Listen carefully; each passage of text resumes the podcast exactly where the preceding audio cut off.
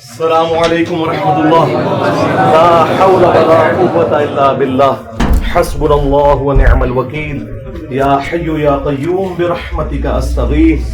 لا إله إلا أنت، سبحانك إني كنت من الظالمين.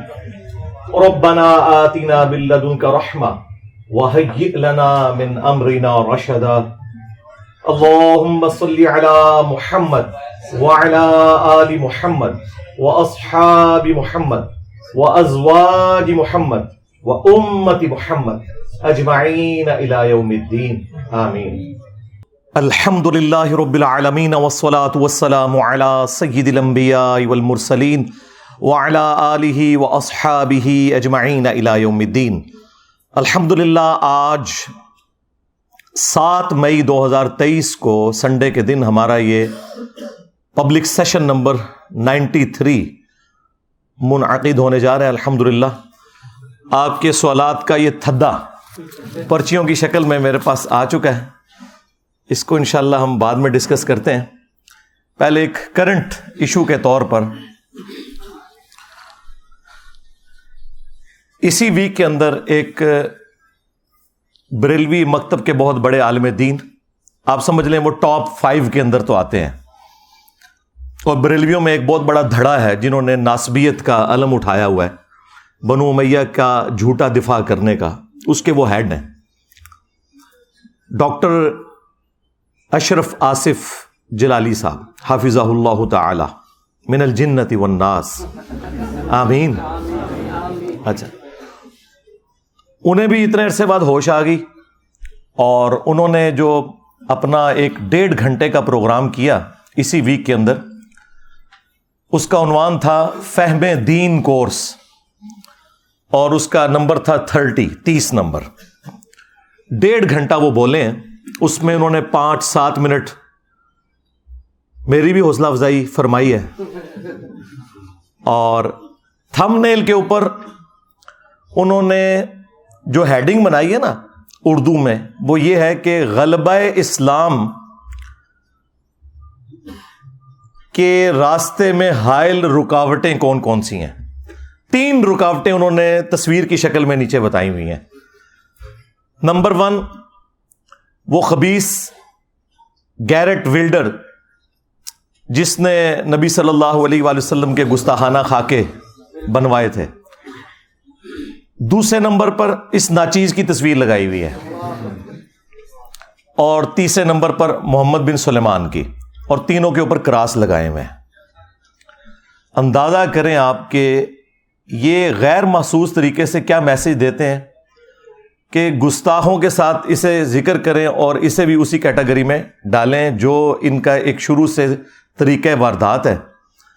اور انہیں یہ اندازہ نہیں کہ اس دفعہ ان کا واسطہ کسی پرائم منسٹر سے نہیں پڑا۔ ہاں جی کسی آرمی چیف سے نہیں پڑا۔ کسی چیف جسٹس سے نہیں پڑھا، ایک مومن سے پڑھا ہے۔ ہاں۔ میرے نبی سا ہے ہی کوئی نہیں۔ تیرے بابے تھے ہی کوئی نہیں۔ ہاں۔ کس چکر میں بیٹھے ہو تم لوگ؟ پرانی اپنی انہیں خوابوں کی دنیا میں ہو، باہر نکلو۔ دیکھو کس طرح دنیا بدل چکی ہے اللہ کے فضل سے۔ اور تمہارے جمعے کے خطبے سننے کا کوئی روادار نہیں ہے۔ یہاں تو لوگ نماز بھی نہیں یہاں پہ ہوتی۔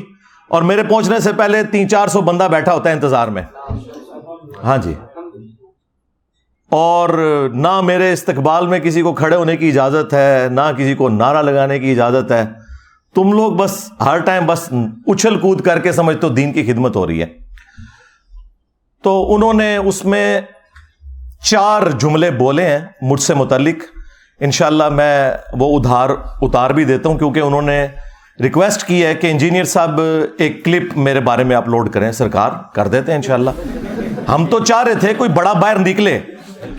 تو چلیں، اتنا بڑا نہیں، لیکن ٹاپ پانچ کے بڑوں میں تو یہ آتے ہیں۔ یہ باہر نکلے ہیں تو انشاءاللہ تعالی ہم تو ایسے گاہ کی انتظار میں تھے۔ آگے اللہ کے فضل سے۔ یہ جو مرزا جیلمی جہنمی ہے، اب اس کے بڑھتے ہوئے فتنے کے مقابلے میں آج سے مرزا مرہون کو میں یہ کہہ رہا ہوں کہ اسے اپنے مسائل میں سے جس مسئلے پر سب سے زیادہ گھمنڈ ہے، وہ ایک مسئلہ اپلوڈ کرے وہ ایک مسئلہ جس پر اسے سب سے زیادہ گھمنڈ ہے۔ اللہ کے فضل سے میرے سینکڑوں شاگرد اس کا محاسبہ کر کے دن دہاڑے اس کو تارے دکھا دیں گے۔ اصل میں یہ فتنہ پلانٹ کیا گیا اور مرزا قادیانی کی طرز پر اس کو اٹھایا گیا کہ یہ گستاخ جس کی زبان سے کوئی بھی محفوظ نہیں، اس کو فوراً لگام دی جائے۔ چار جو انہوں نے باتیں ارشاد فرمائی نمبر ون وہ کہتے ہیں اس بڑھتے ہوئے فتنے کا تدارک کرنا ضروری ہے۔ جس طرح کے باقی دو فتنے ہیں، محمد بن سلیمان اور گیرٹ ولڈرز جس نے وہ گستاخانہ خاکے بنوائے اور تیسرے نمبر پہ مجھے انہوں نے ذکر کیا۔ نمبر ٹو، انہوں نے کہا کہ یہ مرزا ملعون ہے یعنی مجھے انہوں نے کہا کہ یہ لانتی ہے، نعوذ باللہ۔ تم جس مسئلے میں بھی گھمنڈ رکھتے ہو نا، کہ یہ تمہارا سب سے مضبوط مسئلہ ہے۔ اس سے متعلق ایک ویڈیو اپلوڈ کر دو۔ اب میں آگے ایکسپیکٹ کر رہا تھا کہ وہ آگے سے کہیں گے کہ میں اس ویڈیو کا جواب دوں گا۔ کہتے میرے ہزاروں اسٹوڈنٹس جواب دیں گے۔ تے مرے بھی زندہ ہو جان نا۔ انجینئر ایک گل کا جواب نہیں دے سکتے ہزاروں اسٹوڈنٹس وہ چھڑ دو اللہ دو بندے ہو۔ آپ نکل باہر۔ ہزاروں اسٹوڈنٹس یہ خود پتا کیوں نہیں نکلتے؟ انہیں پتا ہے ہم ہار گئے تو پورا فرقہ ہی ہار جائے گا۔ سمجھ آئی؟ اگر اسٹوڈنٹ کا منہ ٹوٹ گیا نا، تو کہیں گے، یار، ابھی تو ہم نے چھوٹا لانچ کیا تھا، کون سا میں ابھی سامنے آیا ہوں؟ بڑے کڈو، زندہ یا مردہ، کڈو باہر انہوں نے۔ تے برا وقت آیا ہے تھی تے کہ مردے بھی زندہ ہوتے ہیں کڈو باہر۔ لو سامنے۔ تو کہتے ہیں، میرے ہزاروں اسٹوڈنٹس میں سے نا کوئی جواب دے دے گا۔ نہ نہ، سرکار۔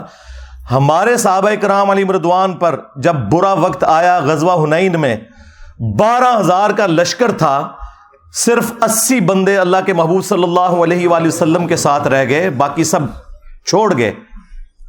ایک متکبرانہ جملہ نکل گیا صحابہ کی زبان سے کہ ہم بدر میں تین سو تیرہ تھے، غالب آئے، آج تو ہماری تعداد بھی زیادہ ہے کافروں سے۔ تو اللہ تعالیٰ نے کہا، پھر تمہیں بھاگنے کی جگہ نہیں ملی۔ سب تتر بتر ہو گئے۔ اور نبی صلی اللہ علیہ وآلہ وسلم اپنے خچر پر سوار فرنٹ سے لیڈ کرتے ہوئے آگے بڑھ رہے ہیں دشمنوں کی صفوں کے اندر۔ نبی ارب عبد المطلب۔ میں نبی ہوں، اس میں کوئی شک نہیں، میں عبد المطلب کا بیٹا ہوں۔ یہاں پتا چلتا ہے کہ لیڈر لیڈر ہوتا ہے۔ ہاں۔ اور پھر آپ نے اپنے مبارک ہاتھوں سے ایک مٹھی بھری کنکریوں کی اور یوں کافروں کی طرف پھینکی۔ سب کی آنکھیں اندھی ہو گئیں، اللہ تعالیٰ نے فتح دے دی۔ اب اللہ کے محبوب علیہ السلام تو فرنٹ سے لیڈ کر رہے ہیں۔ تم کہہ رہے ہو ہمارے ہزاروں اسٹوڈنٹس جبکہ تم یہ سمجھ رہے ہو کہ چودہ صدیوں میں اتنا بڑا فتنہ کوئی نہیں آیا۔ تو بڑوں کو نکالو۔ ہاں لگواؤ ہوا انہیں۔ چھوٹے چھوڑو، یہ کس دن کام آنے ہیں بڑے؟ ٹھیک ہے؟ تمہارا دعوی ہے کہ میں نے ایک فرقہ لانچ کیا ہے بکول تمہارے۔ تو پھر اس فرقے کا بڑا تو میں ہوا نا، تو اپنے بڑے نکالو نا۔ یہ الگ بات ہے کہ نہ ہماری کوئی چندہ بک نہ ہماری کوئی مسجد، نہ کوئی مدرسہ، نمازیں تمہارے پیچھے پڑیں۔ چندے تمہیں دیں جو تمہاری زندگی موت کا مسئلہ ہے۔ پھر بھی وہ جھوٹا الزام اس گندگی کا الزام جو تمہارے بڑوں نے ڈالی، ہمارے اوپر لگاتے ہو کہ ہم نے فرقہ لانچ کیا ہوا ہے۔ اور بھائی، فرقے جب لانچ ہوتے ہیں تو وہ کہتے ہیں، ہم مسلمان، باقی سارے کافر۔ اور میں یہ کہتا ہوں، تم سب مسلمان ہو۔ مجھے فرقہ کہہ رہے ہو۔ فرقے کہتے ہیں کہ چندہ نہیں دوسروں کو دینا، میں تو کہتا ہوں کہ ہم نے کوئی چندہ بک بنائی نہیں، ہم چندہ بھی تمہیں دیتے ہیں۔ چلو۔ فرقے کہتے ہیں جی مسجد لادہ سے بناؤ، اسلام آباد میرا دوسرا شہر ہے۔ کتے کی طرح لڑتے ہیں مولوی اپنی مسجدوں کے لیے۔ ایک بریلوی بنا لینا، سر تک پھاڑتے ہیں دوسرے کے۔ پھر دیوبندیوں کو جب تک مسجد نہ ملے، ان کے منہ میں ہڈی نہ جائے، ان کو سکون نہیں آتا۔ پھر اہل حدیث کے منہ میں بھی ایک ہڈی دینی پڑتی ہے۔ شیعہ کے منہ میں بھی ایک ہڈی دینی پڑتی ہے تب جا کے سکون سے بیٹھتے ہیں سیکٹروں میں۔ کتے کی طرح لڑتے ہیں یہ۔ میں پندرہ بیس سال سے دیکھ رہا ہوں۔ پھر ایک ایک فرقے میں بھی لڑتے ہیں۔ یعنی اگر بریلویوں کی دو پارٹیاں آ گئی وہ ایک دوسرے کے سر پھاڑتے ہیں۔ ایف آئی آر کٹتی ہیں۔ تو یہ ساری ہڈیاں ہم نے تمہارے منہ میں پہلے دی ہوئی ہیں، اب ہمیں فرقہ کہہ رہے ہو۔ چلو ٹھیک ہے for the sake of argument نکالو اپنا بڑا بار۔ بریلویوں کو شوق ہے نا، نکالو مفتی منیب الرحمان صاحب کو حافظ اللہ تعالی۔ میں ان کے قدموں میں بیٹھوں گا، اس کرسی پہ انہیں بٹھاؤں گا۔ صحیح۔ ہاں۔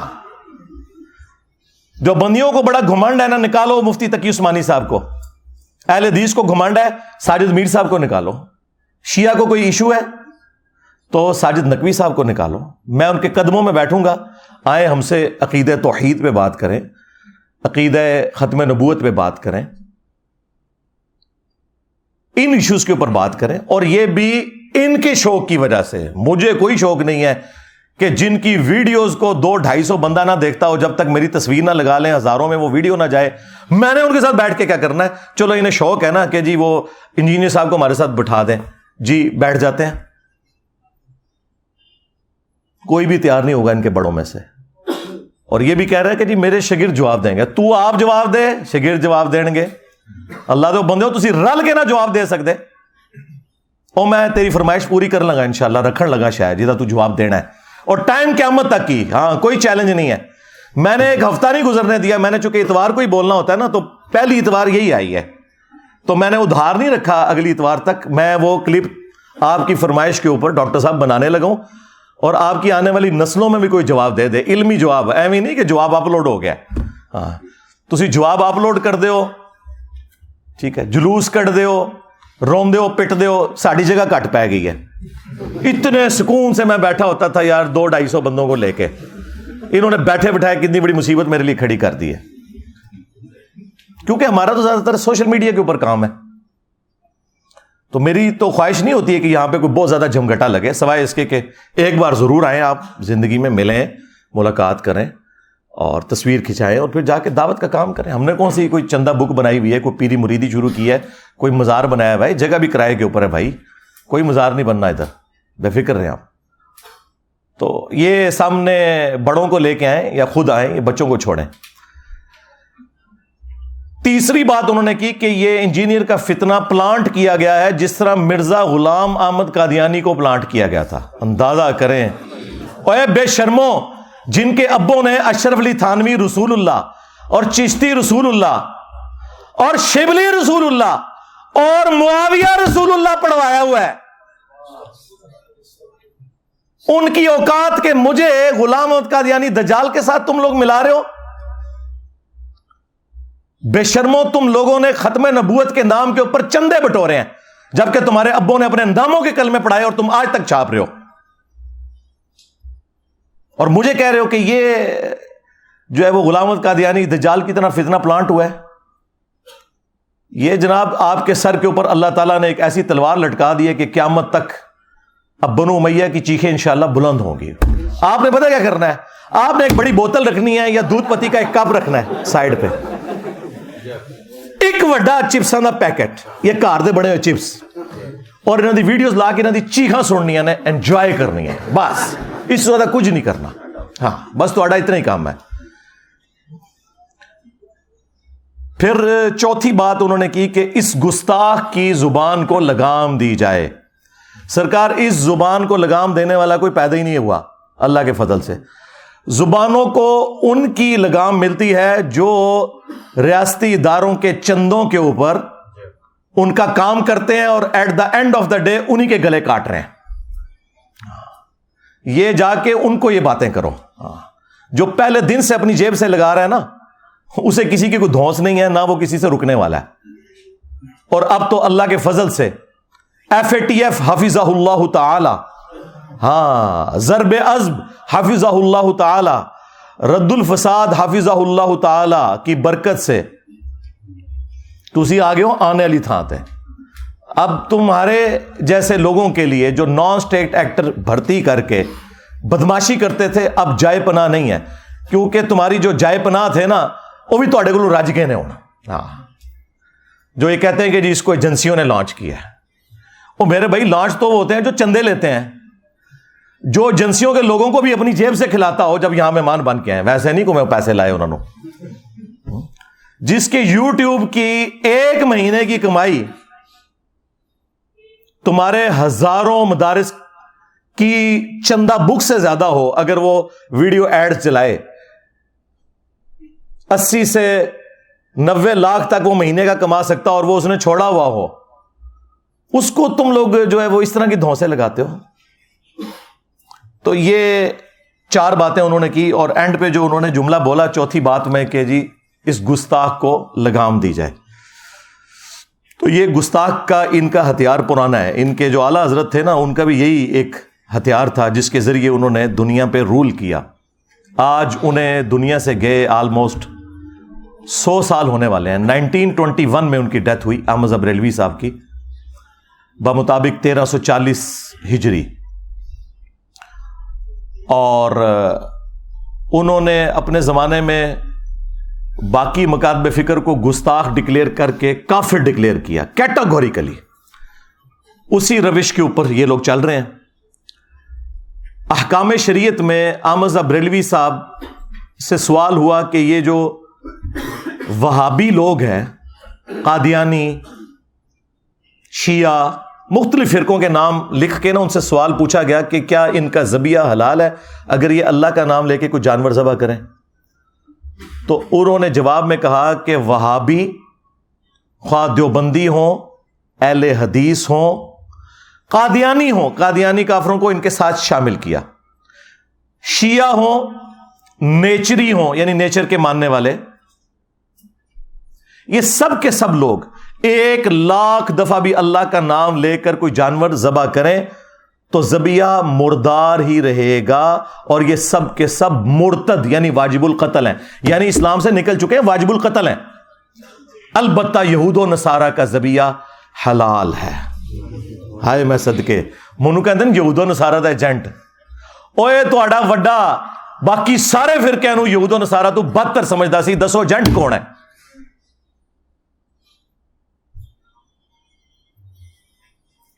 پھر ملفوظات اعلی حضرت جو ان کے اپنے بیٹے نے جمع کی، مصطفیٰ رضا خان نوری، جن کی وہ مشہور نعت ہے، تو شم رسالت ہے، عالم تیرا پروانہ۔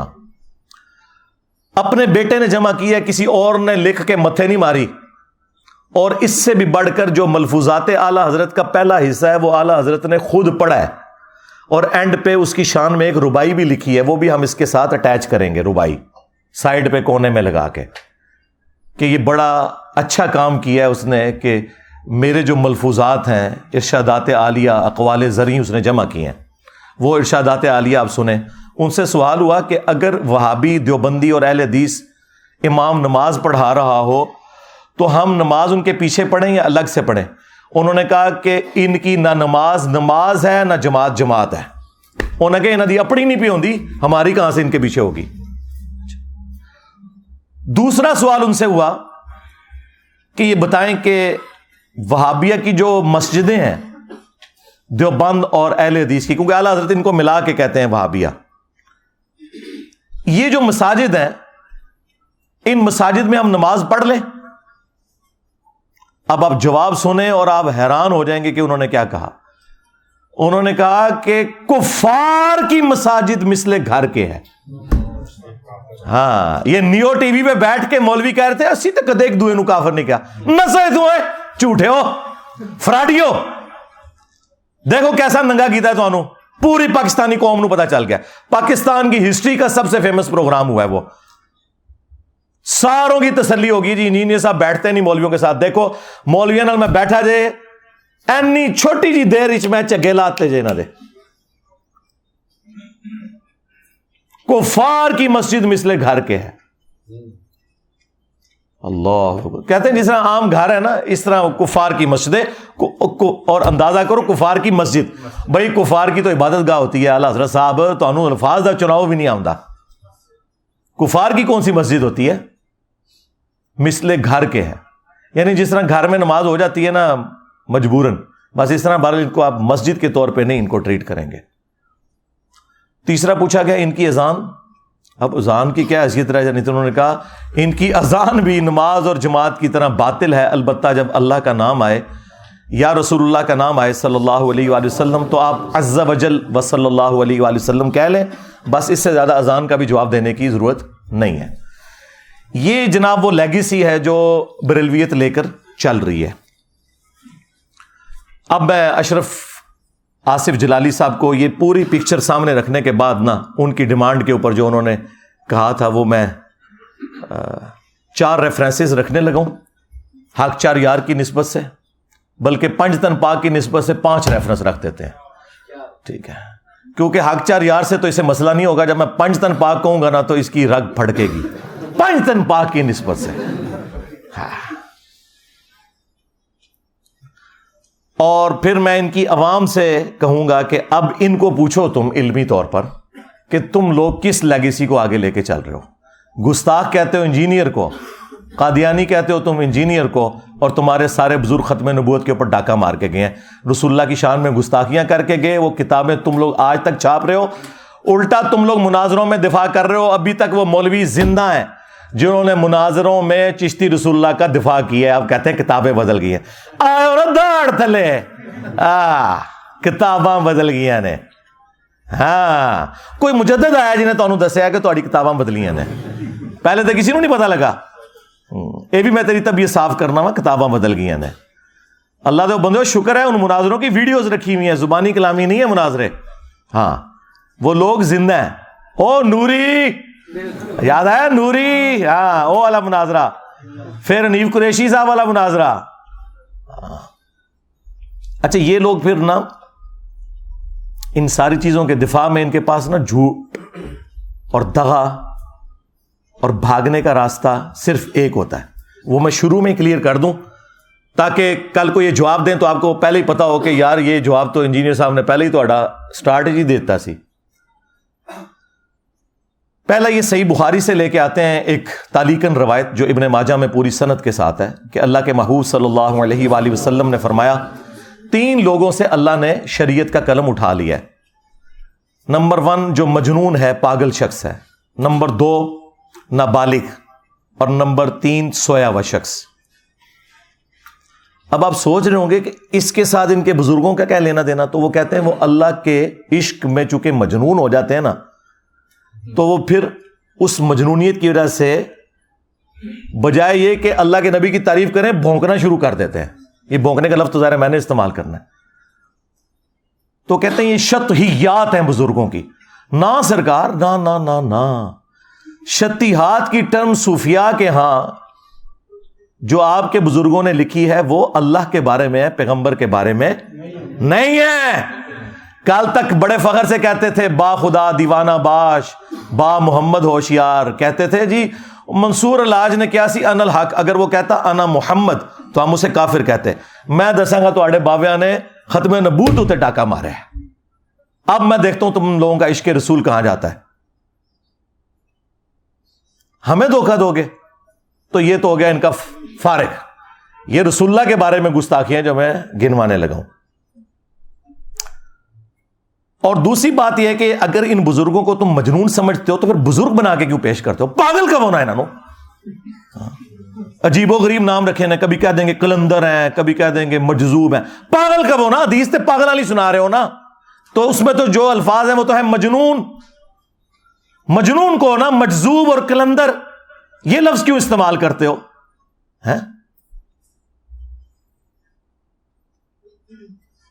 دوسری دلیل یہ صحیح مسلم سے پیش کرتے ہیں۔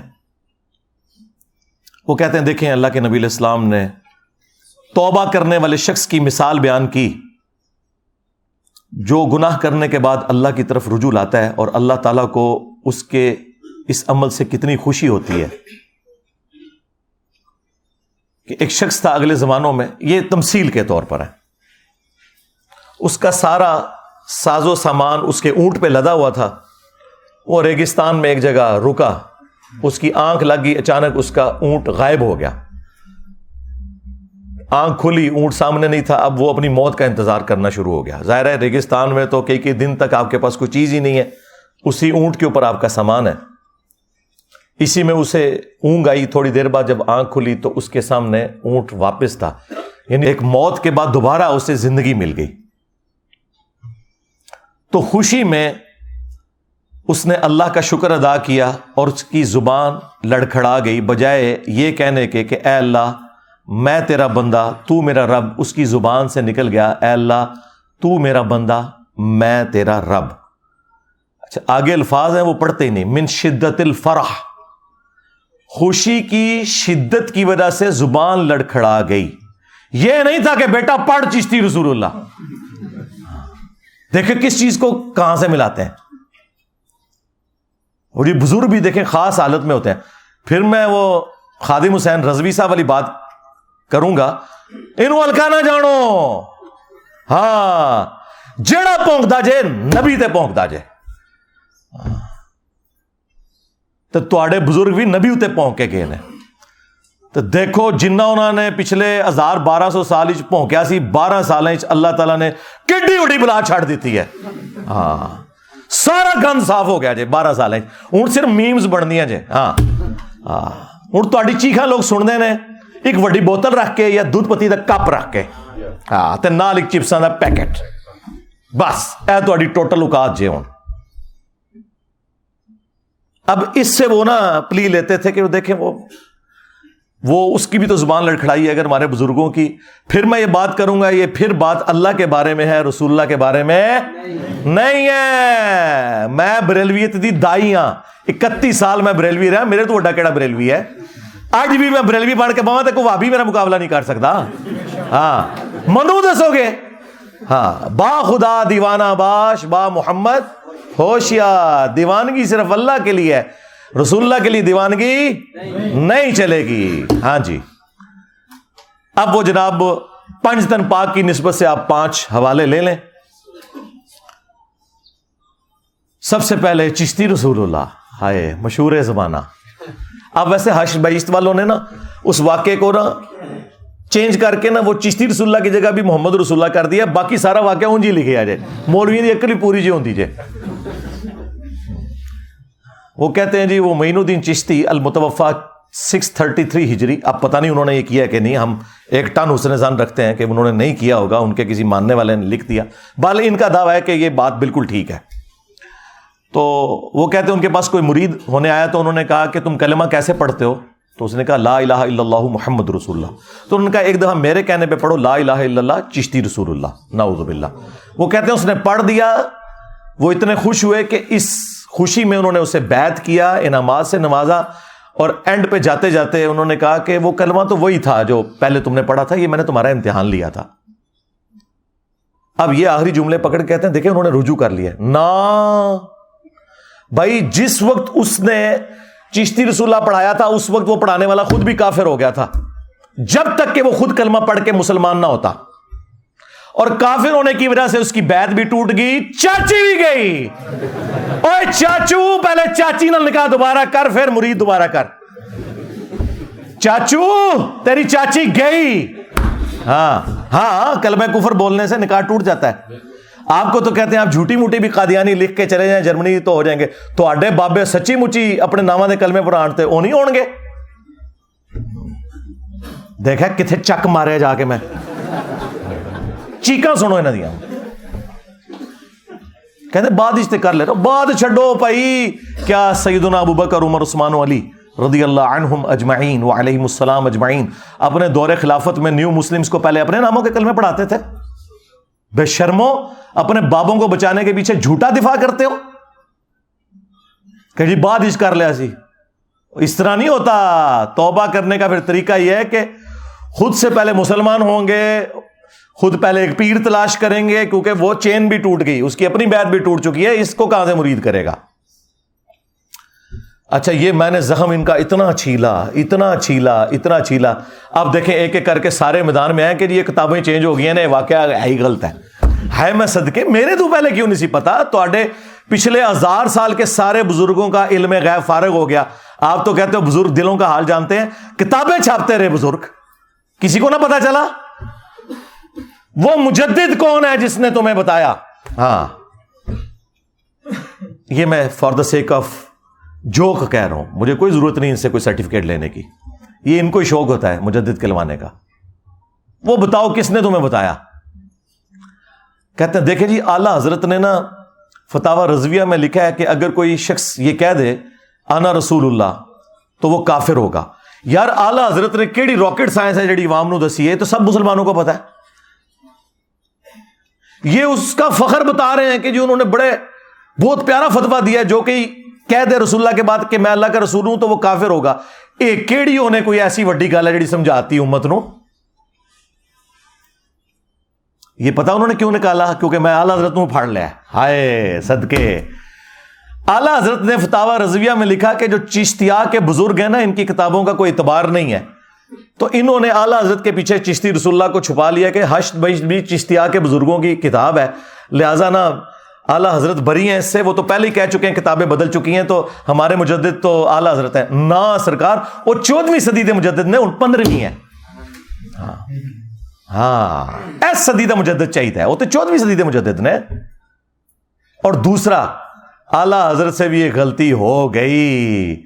انہوں نے فتح رضویہ کے اندر ایک کتاب کی تعریف کی سبا سنابل اور کہا کہ یہ کتاب رسول اللہ کی بارگاہ میں مقبول ہے۔ اس کتاب میں چشتی رسول اللہ نکل آیا ہے۔ لہذا اعلی حضرت کا کہنا کہ چشتیا کی کتابوں کی کوئی حیثیت نہیں ہے، وہ فارغ، کیونکہ وہ عام بات تھی، یہ خاص بات ہے۔ انہوں نے کہا کہ نبی الاسلام کی برگاہ میں سبا سنابل مقبول ہے اور اس کے فارسی نسخے بھی ہمارے پاس موجود ہیں۔ ہم ایک ایک ریفرنس لگائیں گے۔ سو سال پرانے نسخے موجود ہیں۔ اس میں لکھا ہوا ہے چشتی رسول اللہ۔ اور اس میں اینڈ پہ بڑی پیاری بات لکھی ہوئی ہے کہ خواجہ نے کہا کہ میں کیا ہوں؟ میں تو رسول اللہ کے کمینے غلاموں میں سے غلام ہوں۔ ہائے ہائے۔ تو ہمارے ایک اسٹوڈنٹ نیچے کامنٹس کیے ہوئے تھے۔ اور ایک کمینہ ہی نکلے ہو تو، اپنے نادا کلمہ پڑھایا۔ کمینیا کمینہ ہی نکلے صحیح کیا ہے اس گل دی میں تائید کرنا، تو واقعی کمینہ غلام نکلے چوٹیا اچھا وہ اعلی حضرت نے اب اس کتاب کی تعریف کر دی۔ اس کے اندر چشتی رسول اللہ نکلا ہے اب ان کے پاس کوئی بھاگنے کا راستہ نہیں ہے۔ اور سب سے بڑھ کر ان کے جو مولوی آج کل چھوٹے موٹے انہوں نے لانچ کیے ہوئے ہیں، وہ اس مناظرے میں بیٹھے ہوئے ہیں، جس میں چشتی رسول اللہ کا یہ دفاع کر رہے ہیں واپیوں کے سامنے۔ اور یہ چھوٹو بیٹھ کے کہہ رہا ہے سبحان اللہ۔ خواجہ نے کیا فرمایا؟ سنو کہ میں کون ہوں اور کیا ہوں؟ محمد الرسول اللہ صلی اللہ علیہ وسلم کے دربار کے کمینے غلاموں میں سے ایک ہوں۔ کمینے غلاموں میں سے ایک ہوں۔ کمینے غلاموں میں سے ایک ہوں۔ ہائے میں صدقے۔ واہ واہ واہ واہ۔ واہ واہ واہ۔ میں نے یہ اہمی دعویٰ نہیں کیا تھا کہ زندہ مردہ کر لو۔ ہوں اس دعوت حق کے آگے بند باندھنا ممکن نہیں ہے۔ کیوں؟ میرے نبی سا، ہے ہی کوئی نہیں۔ تیرے سارے بابے شاہ ہی کوئی نہیں۔ رسول اللہ کے مقابلے پر۔ صلی اللہ علیہ وآلہ وسلم۔ اب ان کے پاس بھاگنے کا کوئی راستہ نہیں، یہ آخری بات تھی۔ اچھا اب وہ کہہ رہے ہیں کہ جی انجینئر صاحب کے ہم ساتھ ہیں، آپ احتجاج کریں ان اچھا انجینئر صاحب کے خلاف احتجاج کرنے سے سارے کٹھے، اور تمہارے بزرگوں کا گند صاف کرنے کے لیے میں نے احتجاج کرنا ہے۔ دیکھو، اپنا گند خود صاف کرو۔ میں نے تمہیں بتانا تھا، ہماری تو یہ پالیسی نہیں ہے۔ کوئی احتجاج نہیں، کوئی بینر نہیں، کوئی جلسہ جلوس نہیں، ضرورت ہی کوئی نہیں۔ ہم نے کیوں کرنا ہے یہ؟ ہم تو گھر بیٹھ کے وہ آپ کی چیخیں انجوائے کرتے ہیں۔ وہ مجھے جسٹس وکار سیٹ صاحب یاد آ کے جب انہوں نے وہ مشرف صاحب کا فیصلہ لکھا نا، تو صبح میڈیا کے لوگوں نے کہا، سرکار، پوری دنیا چال چال مچ گئی ہے فیصلے نہ انہوں نے کہا، مجھے تو نہیں پتا، میں تو ریسلنگ دیکھ کے سوتا ہوں رات کو۔ ہاں بالکل، میں بھی جسٹس وکار سیٹ کی طرح، میرے بھائی، میرے پاس تو اسمارٹ فون بھی نہیں ہے۔ ہاں میں تو اپنے تحقیقی کاموں میں مشغول ہوتا ہوں۔ میری بلا سے بھائی اللہ کے فضل سے۔ یہ ٹینشن ہے تو ان لوگوں کو جو ان چیزوں کے ساتھ چلتے ہیں۔ ویسے تو میرے سامنے بھی ان کا کوئی بزرگ نکلا ہے تو میں ایک دفعہ پڑھوں، لا حول ولا قوت الا باللہ، غائب ہو جائے۔ ہاں۔ مجھے کیا فرق پڑتا ہے؟ اچھا۔ اب اس کے ساتھ امپلائڈ ہے وہ دوسرا حوالہ اشف علی تھانوی رسول اللہ۔ ہاں۔ اس کا جواب بھی بریلویوں سے چاہیے۔ کیسے چپ کیے ہوئے ہیں؟ چشتی رسول اللہ کا دفاع کرتے ہوئے کہتے ہیں، رہ گیا اشری تھانوی رسول اللہ تو اس کا جواب دیوبندی خود دیں گے۔ ہائے میں صدقے۔ دیوبندی بریلوی بھائی بھائی بن گیا۔ ہاں۔ کتنی احتیاط ہو رہی ہے جناب۔ ابھی تک کافر کہتے تھے ایک دوسرے کو، اب کہہ رہے ہیں ہم جواب بھی نہیں دیں گے۔ دے گا تو اشرف جلالی جواب ادا۔ دسیں گا کہ اشری تھانوی نے اپنے نام کا کلمہ پڑھنے والے مرید کو تسلی دی۔ خواب میں بھی اس نے پڑھا اور بعد میں بیداری میں بھی پڑھا۔ اور وہ بھی یہی لیم ایکسکیوز کرتے تھے کہ جی وہ اس کی زبان لڑکھڑا گئی، اس وہ اپنی ہوش میں تھا۔ میں نے کہا جی دیوبندیوں کے ساتھ میں بالکل ایگری کرتا ہوں۔ میں نے اس مرید کو کچھ نہیں کہا، میں نے بابے کو کہا ہے۔ بابی کو نہیں کہا۔ بابے کو جب پتا چلا کہ اس کا مرید خواب میں بھی اور اس کے بعد اٹھنے کے بعد بھی پڑھ رہا ہے۔ تو بابے کا کام تھا کہ وہ کہتا کہ تو پڑھ، لا حول ولا قوت الا باللہ۔ بابے نے کہا، کوئی نہیں، تسلی ہے۔ اس میں تسلی ہے کہ تیرا پیر اشرف تھانوی متب سنت ہے، اس لیے تو اس کے نام کا کلمہ پڑھ رہا ہے۔ واہ واہ واہ۔ کیا شیان علی، مولا علی کے نام کا کلمہ پڑھتے تھے؟ کیا وہ علی رسول اللہ کہتے تھے؟ علی ولی اللہ آپ کہیں، کوئی مسئلہ نہیں۔ ابو بکر ولی اللہ کہیں، عثمان ولی اللہ کہیں، عمر ولی اللہ کہیں۔ علی رسول اللہ کسی نے کہہ دیا۔ وہ دار اسلام سے خارج۔ وہ ظالموں، تم لوگوں نے اپنے بزرگوں کو بچانے کے پیچھے اپنی آخرت برباد کر لی۔ تو یہ دوسرا حوالہ ہے ان کے اپنے حنفی بھائیوں کا۔ ہاں۔ اس کا جواب بھی چاہیے فتوا چاہیے اس کے اوپر۔ اس طرح نہیں ہوگا کہ اپنی بات کر کے سائڈ پہ۔ اور کیسے یہ انہی دو کلموں کے اوپر ایک دوسرے کے ساتھ لڑتے رہے ہیں؟ وہ اشری تھانوی رسول اللہ کا دفاع کرتے رہے یہ چشتی رسول اللہ کا دفاع کرتے رہے تو یہ میں نے ان کے سامنے امتحان رکھ دیا ہے کہ یہ اب تم نے دونوں باتوں کا جواب مجھے دینا ہے۔ یہ میں تمہارے کھاتے میں ڈال رہا ہوں۔ اس کی وجہ یہ کہ تم لوگ سامنے ہی نہیں آ رہے اب اس پہ بات کرنا ہی چھوڑ گئے ہو۔ تیسرا حوالہ کشف المحجوب سے۔ علی بن عثمان حجویری المتوفا فور سکسٹی فائیو ہجری، المعروف داتا گنج بخش، جن کی کتاب مشہور ہے، کشف المحجوب لاہور میں مزار ہے۔ ہم ان کے بارے میں ایک لاکھ ٹن حسن زان رکھتے ہیں کہ انہوں نے نہیں لکھا ہوگا۔ میں کہتا ہوں، بزرگوں کو بچاؤ، آپ کو کہ بعد میں ان کے مریدوں نے ڈال دیا۔ لیکن کہتے ہیں، نہیں، معرفت کی باتیں ہیں۔ آپ کو نہیں پتا۔ تو ٹھیک ہے، پھر معرفت کی باتیں ہیں تو ہم آپ کی عوام کو بتاتے ہیں یہ معرفت کی بات۔ انہوں نے صاحب اور شکر کے اوپر چیپٹر باندھا ایک۔ چیپٹر نمبر فورٹین اس میں انہوں نے جنید بغدادی کا صحف بچانے کی خاطر حضرت داؤد علیہ السلام کے اوپر ایک گستاخانہ واقعہ منسوب کیا اور باجزید بستامی کا سکر بچانے کی خاطر رسول اللہ کے اوپر ایک گستاخانہ واقعہ منسوب کر دیا۔ نعوذ باللہ۔ اور انہوں نے کہا کہ حضرت داود علیہ السلام بھی تو ان کی نظر بھی اپنے ایک صحابی کی بیوی جو صحابی کا نام تھا اوریا اور وہ پورا واقعہ تو رات کے اندر لکھا ہوا ہے۔ آج بھی تو رات میں لکھا ہوا ہے۔ وہ ٹیمپرڈ تو رات تحریف شدہ، اس کے ریفرنس کو کوٹ کیا، اپنا بابا بچانے کی خاطر۔ ایک تو ہے نا، واقعہ نکل کیا۔ نہیں رزلٹ نکالا۔ کہ وہ چھت پہ نہاری تھی تو اس پہ نظر پڑی۔ انہوں نے اس صحابی کو جنگ میں آگے بھیج کے قتل کروا دیا اور پھر اس کی جو بیوہ تھی اس کے ساتھ خود شادی کر لی۔ ناؤز باللہ۔ حضرت داود علیہ السلام ایک پیغمبر کے اوپر جھوٹ باندھا، جنید بغدادی کا صاحب بچانے کے لیے اور کہا کہ سکر تو سکر میں تو ہمارے نبی کی مثال بھی ہے ناؤز باللہ۔ کہ ان کی نظر بھی اپنی صحابی کی بیوی پہ پڑی، زید ابن حارثہ کی بیوی سیدہ زینب۔ تو وہ حضور کو پسند آ گئی تو اللہ نے اس صحابی کے دل میں اپنی بیوی کی نفرت ڈال دی اور پھر اس عورت کے ساتھ حضور نے بعد میں شادی کر لی۔ نعوذ باللہ۔ اب کافروں کو کوئی اور سازش کرنے کی ضرورت نہیں ہے۔ جو ہمارے بزرگان بے دین نے کر دیا۔ اور یہ کتاب ضیاء القرآن پبلیکیشن نے چھاپی۔ پیر کرم شاہ صاحب کا جو ادارہ ہے۔ اور اس کتاب کے مقدمے میں پیر کرم شاہ صاحب نے صفوں کے صفے کالے کیے ہیں کہ اس کتاب جیسی اور کوئی کتاب نہیں ہے۔ اور ہمارے جو بابا جی خادم رضوی صاحب تھے نا، جب تک وہ زندہ تھے، میرے کو وہ نسے نے ہاں۔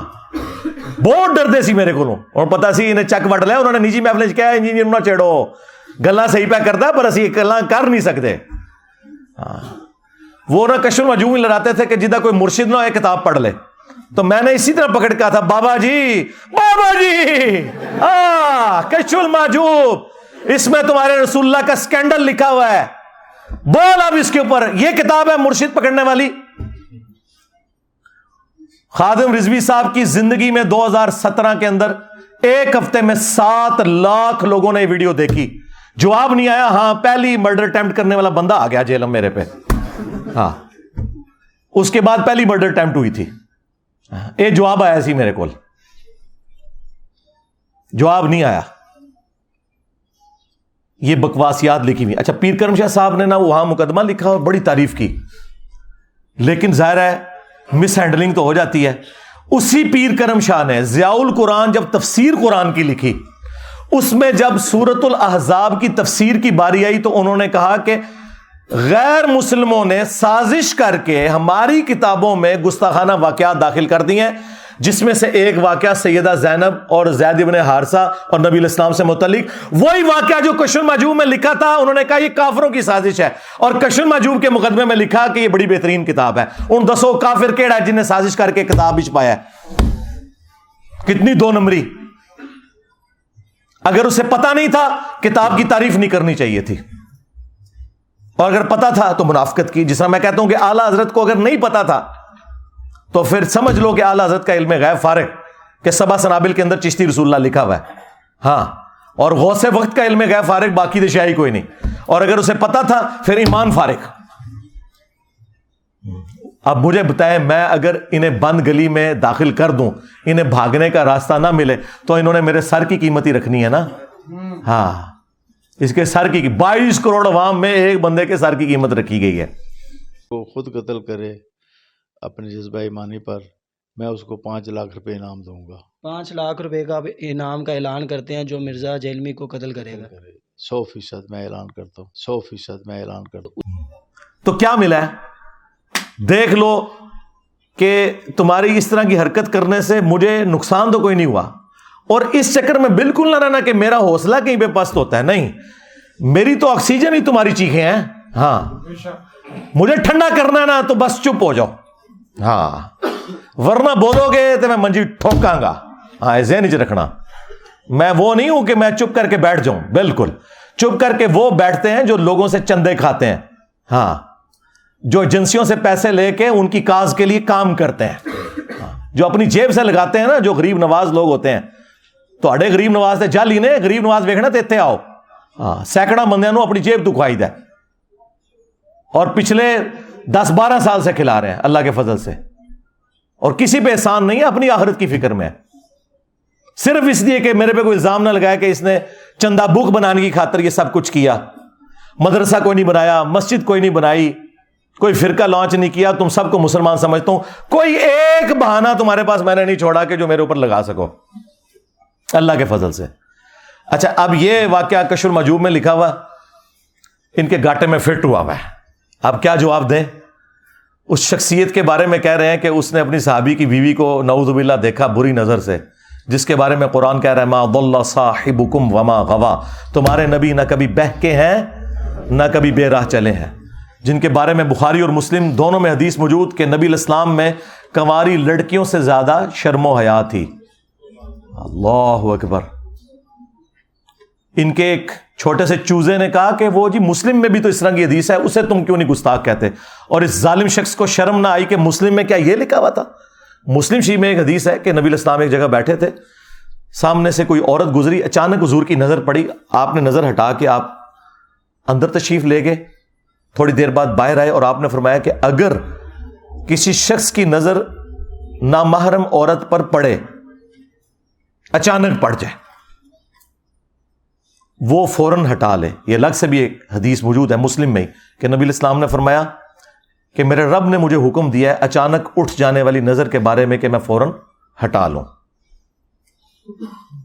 اور پھر نبی الاسلام نے فرمایا کہ وہ فوراً اپنی بیوی کے پاس جائے، اس کے پاس بھی وہی کچھ ہے جو اس عورت کے پاس ہے۔ یوں اس عورت کا خیال اس کے دل سے نکل جائے گا۔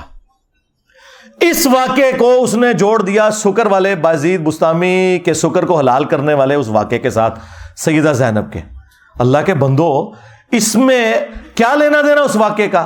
یہ تب اس طرح کا واقعہ ہوتا کہ جس عورت پہ حضور کی نظر پڑی ناؤز باللہ، جب وہ اپنے گھر گئی تو اس کے خامند کے دل میں اللہ نے نفرت اس کی ڈال دی۔ وہ عورت واپس آ کے حضور کے پاس پیش ہوئی اور حضور نے اس سے شادی کر لی۔ پھر ہونا سی ہے واقعہ تو کشل مجوب والا۔ یہ بے شرم لوگ احادیث کا مذاق اڑاتے ہیں اپنے بابے بچانے کی خاطر۔ اسی میں نے کہا تھا جو بابا بچائے گا اس کا ایمان گیا۔ ہاں مرنے سے پہلے اے مسلمان کر لے اس پہ غور، کتابوں کا خدا اور ہے، بابوں کا خدا اور۔ اگرچہ وہ بھی اسی خدا کو مانتے ہیں، لیکن ان کوالٹیز کے ساتھ نہیں مانتے۔ اور اگر زندگی میں ایک دفعہ بھی تو نے غور کر لیا، میرا چھوٹا سا ایک کلپ بھی دیکھ لیا، تو تیرے اندر سے آواز نکلے گی۔ کیا؟ کہ نام ہے بابی، نام ہے بابی۔ میں ہوں مسلم، علمی کتابی، جو آج جگہ جگہ آواز بلند ہو رہی ہے۔ اور اس کا اینڈ رزلٹ کیا ہے؟ کہ فرقوں کی دکانیں بند۔ The damage has been done ہاں جی۔ اچھا یہ دو حوالے ہو گئے جی۔ تیسرا حوالہ، وہ بھی کشم ماجوب کے اندر لکھا ہوا ہے۔ جس کی بنیاد پہ انہوں نے سب کو آگے لگایا ہوا تھا جی۔ ہو جی یہ نبی نو کہ کہ مر کے مٹی ہو گیا۔ میں دسنا کون ہے۔ تو اڈے وڈے کہ ہاں۔ کشل ماجوب میں لکھا ہے اور تمہارے ایک دوسرے بڑے بابے تذکرت الاولیاء والے فرید الدین اتار جسے منگولوں نے قتل کیا تھا۔ ہاں۔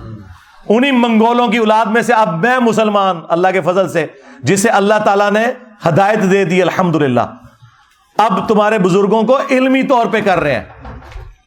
اللہ کے فضل سے۔ اچھا وہ فرید الدین اتار جو ہے، اس نے بھی نقل کیا کشم مجوب میں بھی ہے کہ امام منیفا رحمۃ اللہ علیہ نے ایک دفعہ خواب دیکھی کہ وہ رسول اللہ کی قبر مبارک میں اتر کر آپ کی ہڈیاں جمع کر رہے ہیں۔ ہاں جی۔ اور شرم آئی کشر مجوب کے ترجمے والے کو نا، اس نے پتا کیا لکھا؟ استخوان مبارک جمع کر رہے ہیں۔ کڈی شستہ اردو۔ استخوان، وہ استخوانی نظام آپ نے پڑھا تھا نا، ڈھانچہ۔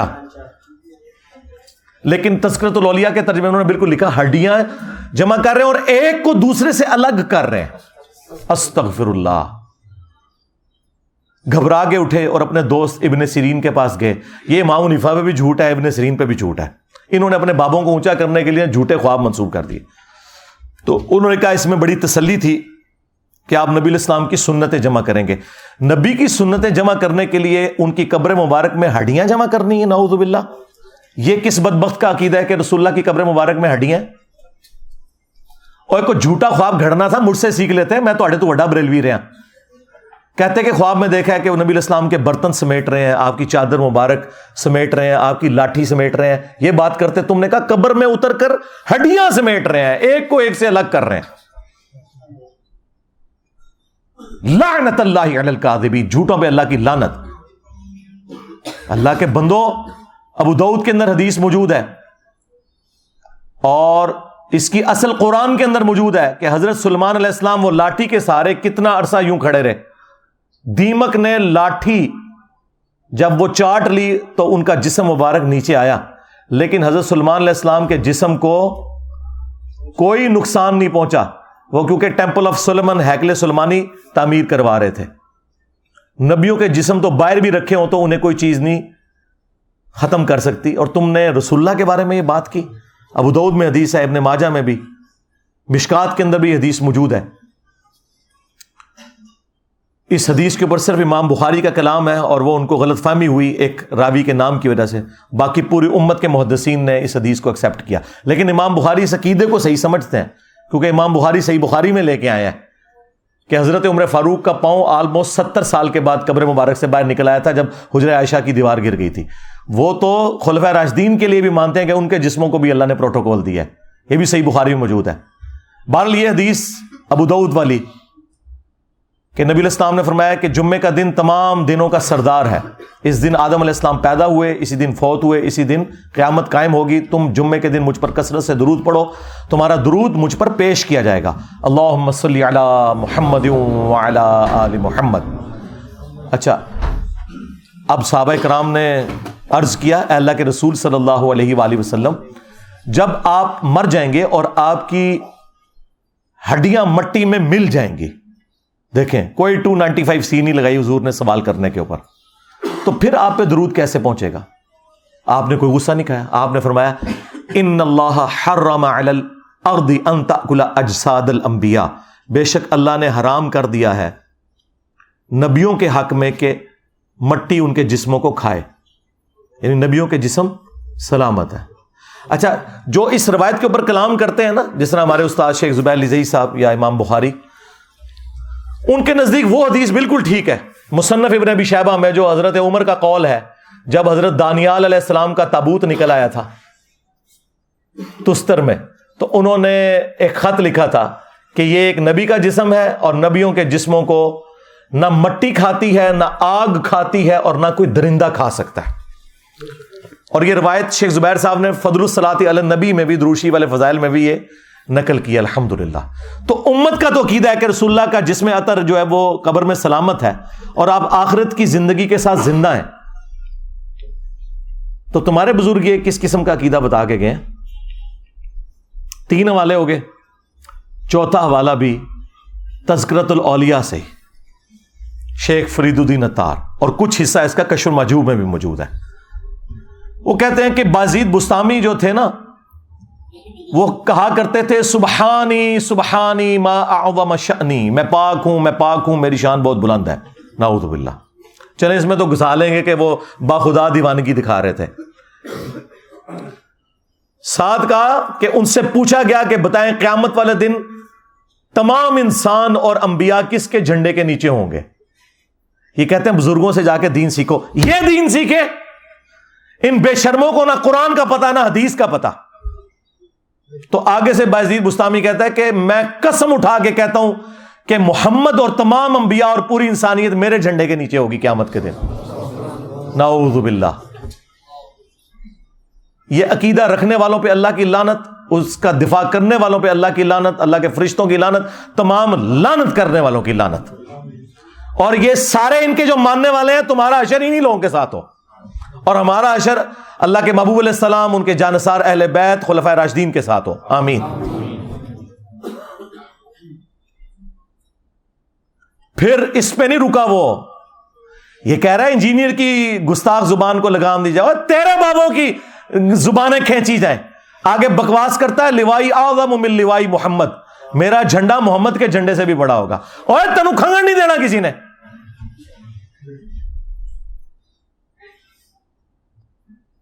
اب فرید الدین اتار کو پتا چل گیا، پسو پڑ گئے کہ یہ تو بکواس بہت بڑے لیول کی ہو گئی ہے۔ اور علی اجمیری صاحب کو بھی پتا چل گیا۔ دونوں نے لکھا، کشر مجوب میں انہوں نے لکھا تذکرت الاولیاء میں انہوں نے لکھا۔ نہیں، اصل میں نا مسئلہ یہ ہے کہ بازید کے منہ سے اللہ بول رہا تھا۔ تو اللہ کا جھنڈا تو محمد کے جھنڈے سے بڑا ہی ہوگا نا۔ اور لانتیو، اور بے شرمو، اللہ کا جھنڈا تو رسول اللہ کے ہاتھوں میں ہوگا۔ تم شیطان کے جھنڈے کو تو نہیں کہیں اللہ کا جھنڈا بنائے بیٹھے؟ ہاں وہ جھنڈا بھی ہے ایک۔ بخاری مسلم میں حدیث ہے کہ ہر غادر کے لیے، ہر دھوکہ باز کے لیے، ہر خائن کے لیے قیامت کے دن میدان میشر میں ایک جھنڈا بلند کیا جائے گا۔ اور کہا جائے گا آ جائے تھے فلانے بزرگ، تو ادھر تھلے آ۔ اوے اسی لیوال ہم دی گل کر رہے ہیں۔ جو شفاعت کا جھنڈا ہے، جو میرے نبی کو ملنا ہے۔ کیوں؟ کہ میرے نبی سا ہے ہی کوئی نہیں۔ تیرے بابے تھے شہ ہی کوئی نہیں۔ بازید کو بچاتے بچاتے، اب پتہ نہیں بازید نے بھی کہا ہے کہ نہیں۔ کہا ہو نہ کہا ہو میری تو جتی نو ہی پرواہ نہیں جائے ہاں۔ میں کسی نو کہ سمجھتا جائے رسول اللہ کے گستاخوں کے لیے ایک رتی برابر بھی اگر ہم ہمدردی رکھتے ہیں نا اپنے دل میں، تو اپنے ایمان سے گئے سیدھی سی بات ہے۔ بازید کو بچاتے بچاتے اپنا ایمان ہی فارغ کر بیٹھے۔ ایک ٹن حسن زن رکھتے ہیں، چلو کسی نے کتابوں میں ڈال اور ہم یہی تو کہہ رہے ہیں، خدا کے لیے نہ کتابوں اگ لاؤ۔ کہتے ہیں نہیں، جو قرآن و سنت کے مطابق باتیں وہ ہم لے لیں گے۔ وہ کیوں لے لیں گے؟ وہ قرآن و سنت ہی پہلے ہی موجود نے وہ لے کے کیا کرنا جائے جان چھڑاؤ نا کتابیں دو اور اس کا نام ہے باجزید بستامی ہائے، میں صدقے۔ کہ جی باجزید نام ابو یزید جائز ہے۔ رکھو نا اپنے بچوں کے نام یزید۔ ہاں۔ تے پتر جدو سکول جان تو لوگ کہنا یزید آ گیا۔ ہاں جدو چھٹی ویلے تو لین جائے تو کہنا یزید ابا آ گیا۔ ہاں ہاں۔ با یزید بستامی دیکھ با یزید کیا کہتا تھا۔ تیرے بابوں کی کنیت با یزید اور اس سے بڑی جو بلنڈر ان سے ہوئی ہے وہ یہ ہے، وہ کہتے ہیں امام جعفر کا مرید تھا۔ اور امام جعفر کے ماننے والے آج اپنے بچوں کے نام یزید نہیں رکھتے۔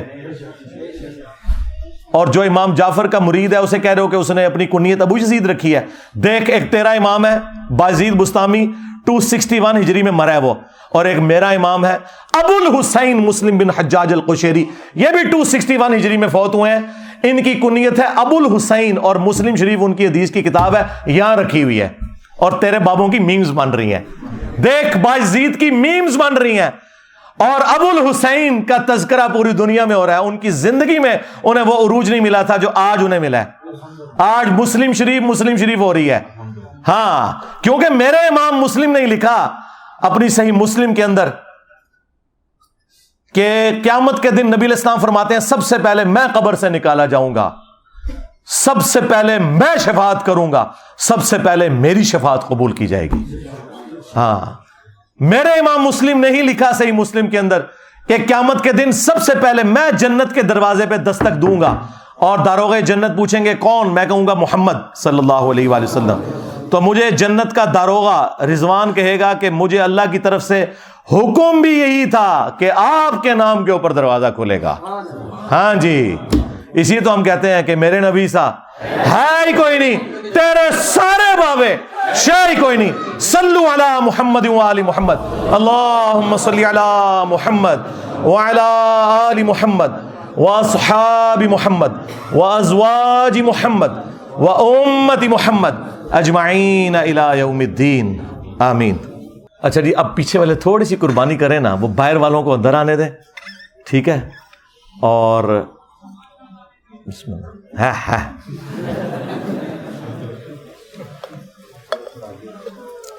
یہ جو ستون ہے نا اسپیکر والا، اس سے پیچھے جتنے بھی ہیں نا، ان کو فران بھائی اٹھائے نا۔ آپ لوگ باہر جا کے سنیں۔ ہاں تاکہ سب کو موقع ملے نا۔ اور باہر والوں کو اندر آنے دیں۔ آپ بھی آگے ہوں آگے ہوں، آگے یار، اتنا گیپ ہے سی نا فیل کرانا سی نا شاباش جی بھائی۔ انہیں دو بندوں کی جیسے پچاس بندوں کی جگہ تو نہیں نا شاد بھائی بن گئی۔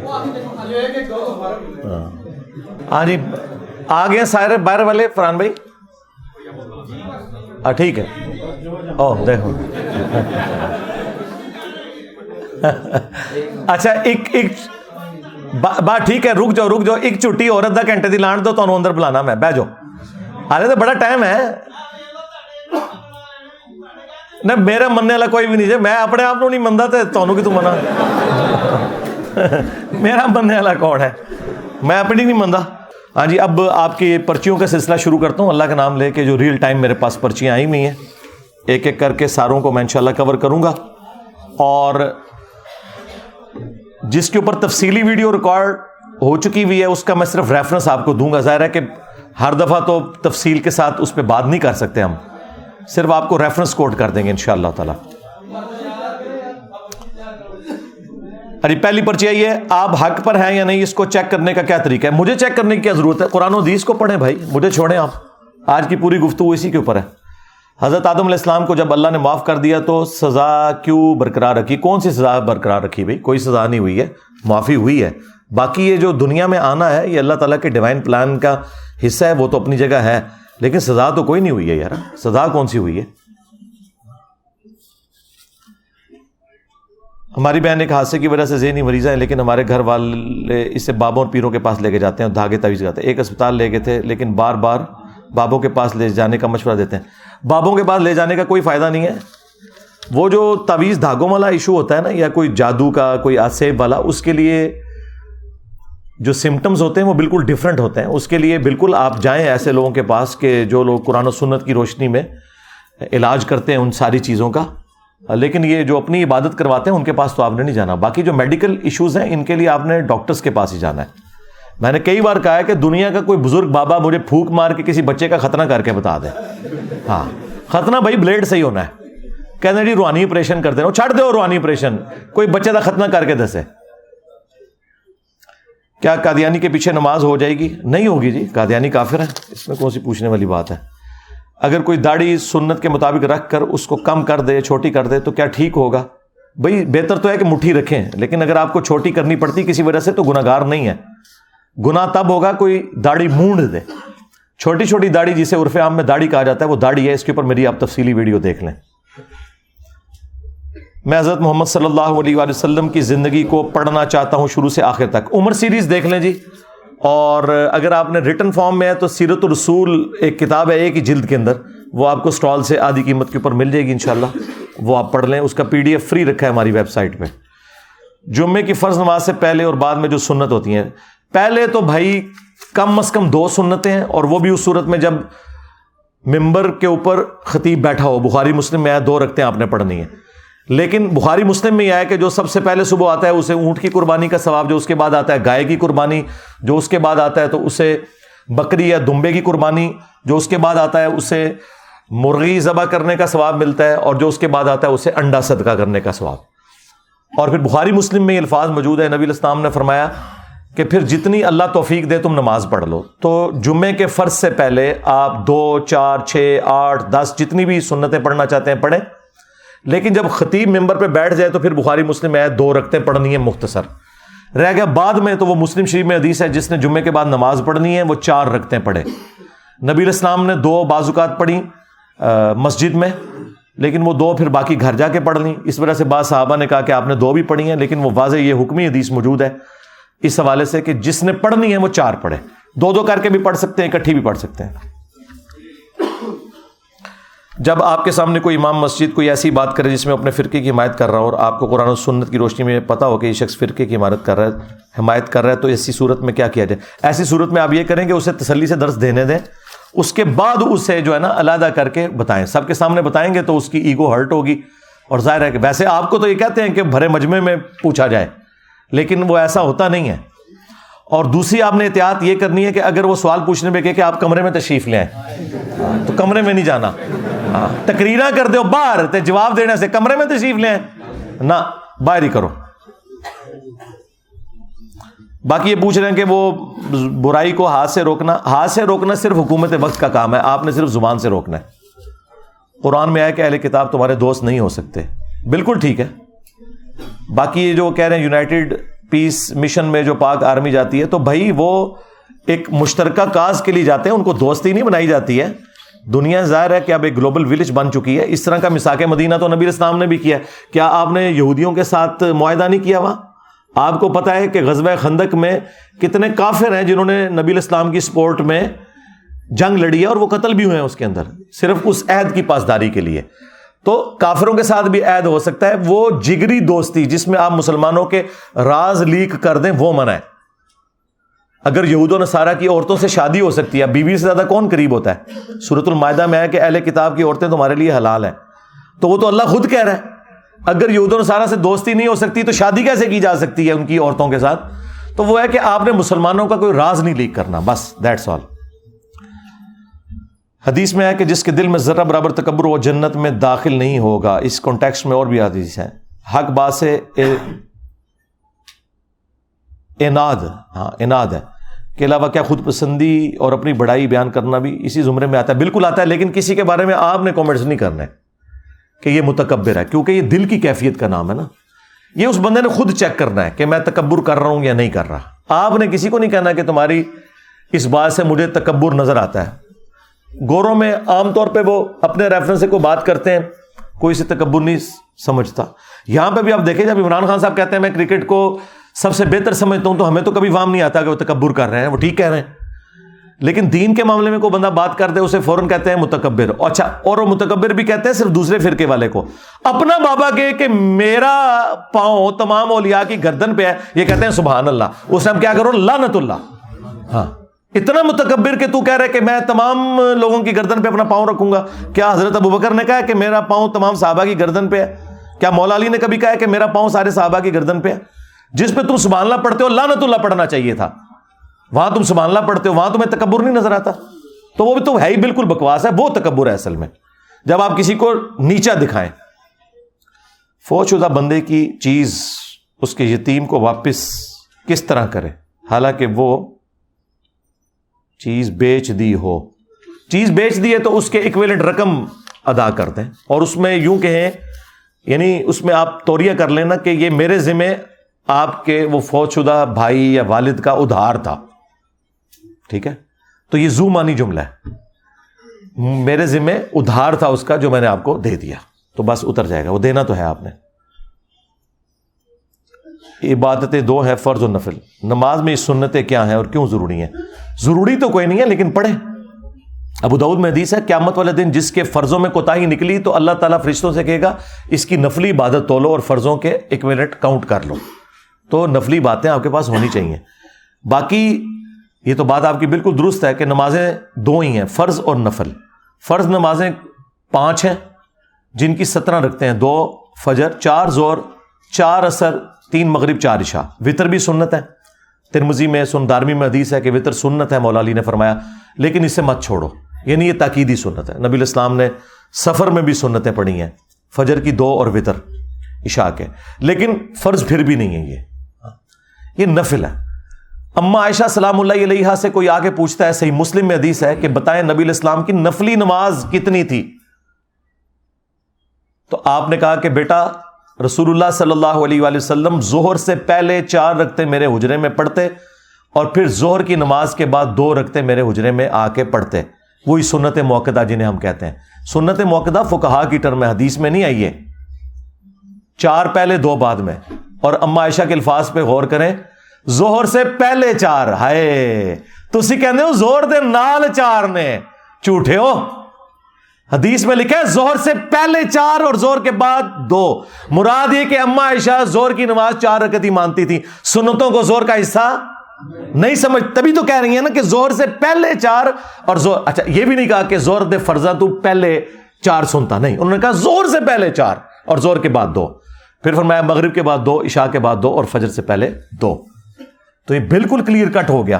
یہ جو لوگ آپ کو دھوکہ دیتے تھے، میں نے ان کا دھوکہ پکڑ لیا۔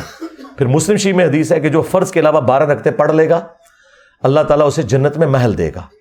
اور وہ بارہ رکھتے پھر یہی گنوائی امہات المومنین نے۔ زور سے پہلے چار زور کے بعد دو، مغرب کے بعد دو، عشاء کے بعد دو اور فجر سے پہلے دو، جنہیں ہم سنت موقع کہتے ہیں۔ پھر وہ مشہور حدیث بخاری مسلم، جو آج ہم نے بچے بچے کو رٹا دیے ایک پینڈو عرابی شخص حضور کی خدمت میں حاضر ہوتا ہے اور نبی الاسلام سے کہتا ہے، میں کامیاب ہونا چاہتا ہوں، مجھے بتائیں مجھے کیا کرنا ہے؟ دو ترک ہیں بخاری مسلم میں، تھوڑے سے الفاظ کے فرق کے ساتھ، میں جمع کر کے بتا دیتا ہوں۔ تو نبی الاسلام نے فرمایا کہ اللہ کی توحید کا اقرار کرو، میری رسالت کا اقرار کرو، اس کے بعد فرض نماز قائم رکھو، فرض زکات دو اور فرض روزے۔ حاج اس وقت تک فرض نہیں ہوا تھا۔ تو آپ نے عقیدے کے بعد یہ تین باتیں ساتھ انہیں ٹوٹل چار اشاد فرمائی۔ تو اور دوسرے طریقے اندر آتا ہے، نبی السلام نے فرمایا ہاں اگر تم نفل پڑھنا چاہو تو تمہاری مرضی ہاں تم نفلی زکات دینا چاہو تو تمہاری مرضی ہاں تم نفلی روزے رکھنا چاہو تو تمہاری مرضی۔ تو واپسی پہ اس نے جاتے ہوئے کہا کہ نہ میں اس میں کم کروں گا نہ زیادہ۔ آپ نے فرمایا کہ اگر یہ اپنی بات پہ قائم رہا تو یہ جنتی ہے۔ کسی نے کوئی کامیاب شخص دیکھنا ہے تو اس کو دیکھ لو۔ اس میں واضح ہے کہ فرض مگر کے ساتھ نفل پڑھ لو۔ تو انہوں نے کہا، میں نے نہیں پڑھنا ہے۔ ان کا یار سکا جتنا بتایا اتنا ہی کروں گا۔ تو حضور نے تو نہیں کہا کہ ان سنتوں کے بغیر نماز ہی نہیں قبول ہوتی۔ اس زمانے میں کہانیاں نہیں ہوتی تھی اور پھر میں نے اس پہ پھکی نہیں، پھکا دیا ان کو۔ کیا کسی مسلمان کا یہ عقیدہ ہے کہ جمعرات اور پیر کا روزہ جو مسلم شریف میں آیا، اگر کوئی یہ روزے نہ رکھے تو اس کے رمضان کے روزے قبول نہیں ہوتے؟ کیا کسی مسلمان کا یہ عقیدہ ہے کہ اگر کوئی نفلی زکوٰۃ اور خیرات نہ کرے، اس کی وہ فرض ڈھائی فیصد زکات بھی قبول نہیں ہوتی۔ تو نماز کے ساتھ کیوں جوڑ دیا کہ جو یہ بارہ سنت موقع نہیں پڑتا، اس کے وہ فرض بھی قبول نہیں ہوتے؟ جھوٹے ہو۔ جی تراوی نہ پڑھو تو روزے ہی نہیں ہوتا اللہ تو بندو، تراوی تو خود ایک کمزور سے داغے سے لٹکی ہوئی ہے۔ سنت نماز، نفلی نماز۔ حضور نے صحابہ کو ڈانٹ دیا کہ گھروں میں پڑھو، بخاری مسلم میں آیا۔ کہیں تم پہ فرض نہ ہو جائے۔ ایک جس ترغیب دلانے کے لیے ایک چیز تھی اسے پکڑ کے روزوں سے بڑھا دیا۔ ٹھیک ہے۔ یہ خدمات ہیں جی بزرگان دین کی۔ آپ سے ایک سوال ہے کہ بزرگان دین کے متعلق کہانیاں کس سے گھڑے ہوتے ہیں؟ ان بزرگان دین نے تو نہیں گھڑے۔ وہ جا کے ان کو بتاؤ جو چھاپ رہے ہیں میرا کیا لینا دینا؟ نماز میں تیسری اور چوتھی رکت امام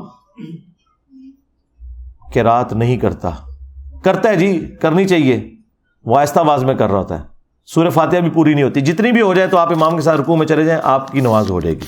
اس پہ میری ویڈیو دیکھ لیں، نیو فاتح خلف الامام۔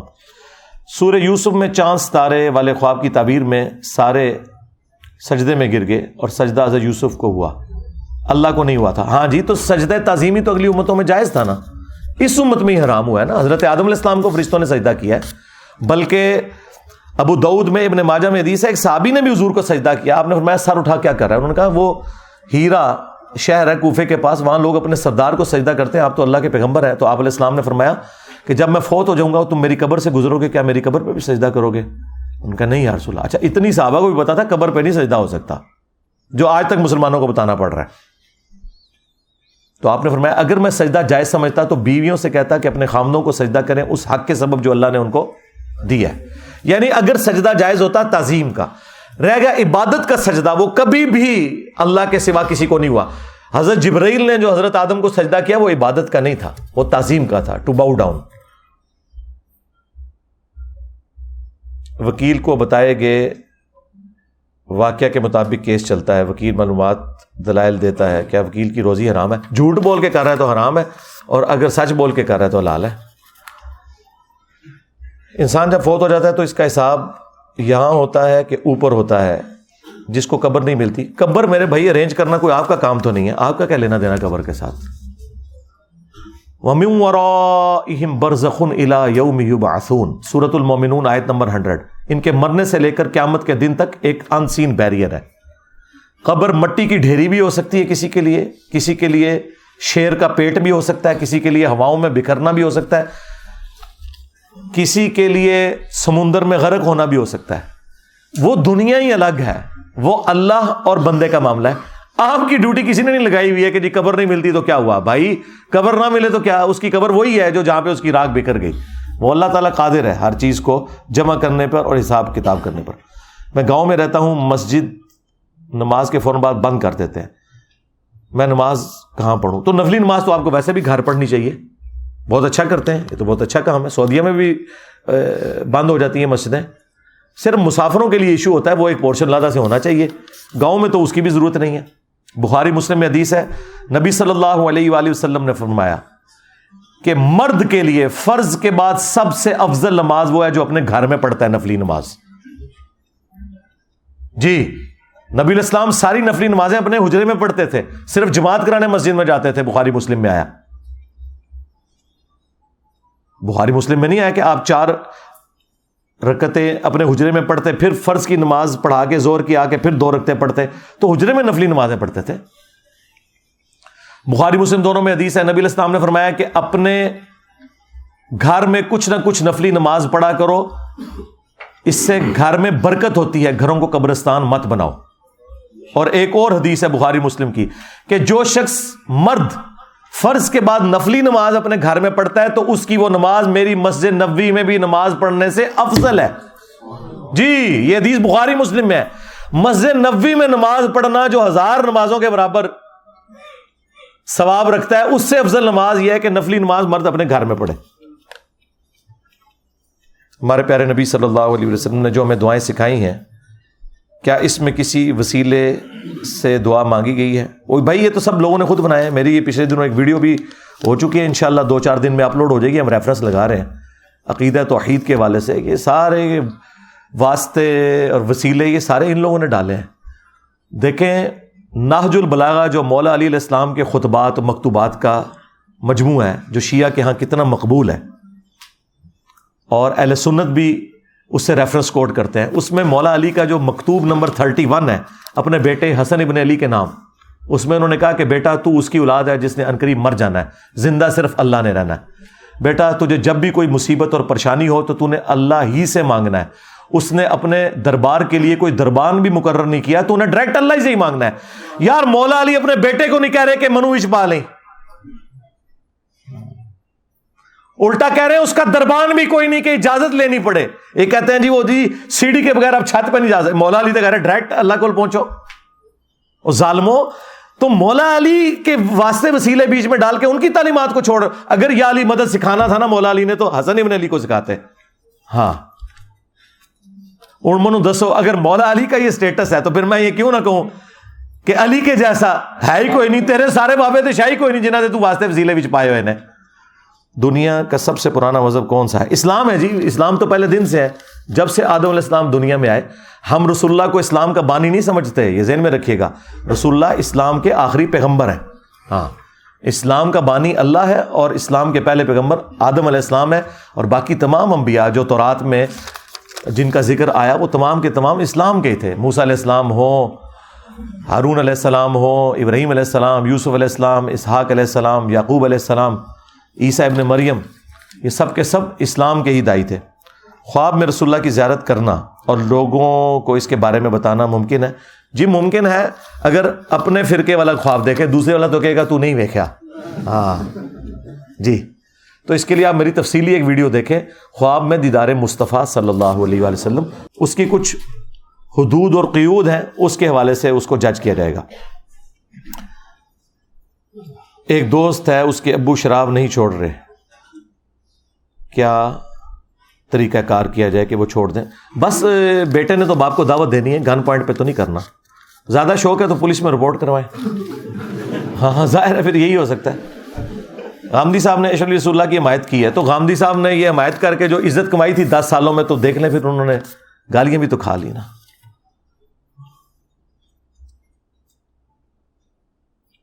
علی بھائی، کیا ہم رف الدین کے بغیر نماز پڑھ سکتے ہیں؟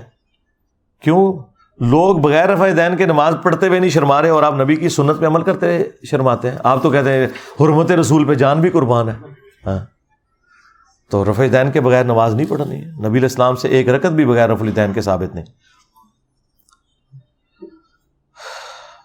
بیوی سے دوسری بار یہ تعلق کے لیے غسل کرنا ضروری ہے؟ کوئی ضروری نہیں ہے۔ جی بخاری مسلم میں بس وضو کر لینا کافی ہے۔ ارے بھائی، میرے والد صاحب صوفی سلسلے میں ان کو کس طرح قائل کروں؟ وہ آج والی ویڈیو دکھا کے قائل کریں کہ آپ جن صوفیوں کے ماننے والے ہو، انہوں نے رسول اللہ کی خدم نبوت کے اوپر ڈاکے مارے ہوئے ایک ویڈیو ہی کافی ہے ان کا کام کرنے کے لیے۔ آندہ سے آپ نے یہ ویڈیو دکھا دینی ہے، انشاءاللہ۔ کیا نظور مسیح اسلام کو قبول کرنے سے عقیدہ ختم نبوت کمزور نہیں ہوتا؟ بالکل کمزور نہیں ہوتا، آپ کو کس نے کہہ دیا؟ تب کمزور ہوگا جب ہم ان کو پیرل میں کوئی نئی شریعت والا پروفٹ سمجھیں اور ہمارے نبی الاسلام نے ان کے آنے کی پہلے خبر نہ دی ہو۔ امتی کی حیثیت سے آئیں گے۔ مسلم شریف میں الفاظ ہیں، وہ تمہیں تمہارے رب کی کتاب اور تمہارے نبی کی سنت کے مطابق چلائیں گے۔ کوئی عقیدہ کمزور نہیں ہوتا۔ کل کو آپ کہیں گے کہ جو نبی الاسلام نے فرمایا قبروں پہ جاؤ تاکہ آخرت کی یاد آئے، تو اس سے توحید کمزور ہوتی ہے۔ کیونکہ لوگ قبروں پہ جاتے ہیں تو مانگنا شروع کر دیتے ہیں۔ اور بھائی، ناک پہ مکھی بیٹھے تو آپ نے ناک تو نہیں نہ کاٹنا۔ ہاں۔ مکھی کو اڑانا ہے۔ کل کو آپ نے کہنا ہے کہ لوگ گنگا میں نہاتے ہیں، زمزم پینے سے جو ہے وہ یہ ان کے ہندوؤں کے عقیدے کو تقویت مل جاتی ہے۔ سکھ بھی داڑھی رکھتے ہیں تو پھر داڑھی کی وجہ سے یہ ہو جائے گا۔ اس طرح نہیں اینالوجیز آپ نے بنانی۔ علمی بات کریں۔ حضرت عیسی السلام کے متعلق قرآن بتاتا ہے کہ بنی اسرائیل کے رسول ہے تو امت محمدیہ میں وہ کیوں کر آ سکتے ہیں؟ بھائی، آپ سے پوچھ کے آنا انہوں نے۔ ہاں؟ تو وہ رسول رسول الا بنی اسرائیل ہے بالکل۔ تو بنی اسرائیل کے لیے وہ رسول ہے نا؟ تو اس امت میں تو رسول بن کے بھی نہیں آ رہے، وہ امتی بن کے آ رہے ہیں۔ مسلم شریف میں واضح الفاظ ہیں کہ تمہارے رب کی کتاب اور تمہارے نبی کی سنت کے مطابق تمہیں چلائیں گے وہ۔ تو یہاں پہ رسول بن کے بھی نہیں آ رہے وہ۔ ہاں رسول وہ اس لیے ہے کہ وہ پہلے سے رسول ہیں۔ اس امت میں وہ امتی کی حیثیت سے آ رہے ہیں۔ تو آپ بے فکر ہیں۔ مسلمان کی تعریف آ کے کریم صلی اللہ علیہ وسلم نے چودہ سو سال پہلے کی۔ یہ مسلمہ کذاب کے دعوی نبوت کے بعد بھی نہیں بدلی۔ تو پھر نائنٹین سیونٹی فور کی اسمبلی میں نئی تعریف کیوں کی گئی؟ وہ کورالڈی کے طور پہ کرنی پڑی ہے اور یہ ایسا کرنا ضروری ہو جاتا ہے۔ جب فتنے کھڑے ہوں تو پھر آپ نے فتنوں کے تدارک کے لیے ہر چیز کو ایک جگہ جمع کرنا ہے۔ مجھے بتائیں، اس کو تو چھوڑ دیں۔ نبی الاسلام نے جو بھی چیزیں ارشاد فرمائی ہیں، ہمارے بنیادی عقیدہ کیا ہے؟ توحید، رسالت اور آخرت، ہے نا؟ ایک بندہ کہ میں توحید تو مانتا ہوں لیکن اللہ کو غفور الرحیم نہیں مانتا۔ تو ہم اسے کیا کہیں گے؟ مسلمان ہو تم؟ بتائیں۔ اب آپ کہ نہیں، لا الہ الا اللہ میں تو کوئی نہیں لکھا کہ اللہ غفور الرحیم ہے، تو آپ نے یہ چوہتر کے آئین میں کیسے غفور الرحیم بھی داخل کر دیا؟ اللہ کے بندو، اسلام ٹوٹیلٹی میں لینا ہے۔ اللہ کی ایک صفت کا انکار کرنے والا بھی کافر ہے۔ جی۔ جب رسول اللہ کلمہ پڑھاتے تھے تو اس میں یہ بھی نہیں کہتے تھے کہ قرآن کو محفوظ ماننا ہے۔ کہتے تھے۔ اشد اللہ الہ الا اللہ اشد اللہ محمد ابدو رسول میں کہیں قرآن کا ذکر ہے، کہیں عقید آخرت کا ذکر ہے، لیکن یہ ساری اس کی کرالریز ہیں۔ کسی ایک جز کا بھی انکار کر دیں گے نا جو میجر پورشن ہے، تو سارا زیرو سے ملٹی پلائی ہو جائے گا۔ سمجھ آئی آپ کو بات؟ سمجھ آئی؟ سمجھ رہے ہیں نا؟ ہاں۔ عقل سے کام لیں اپنی۔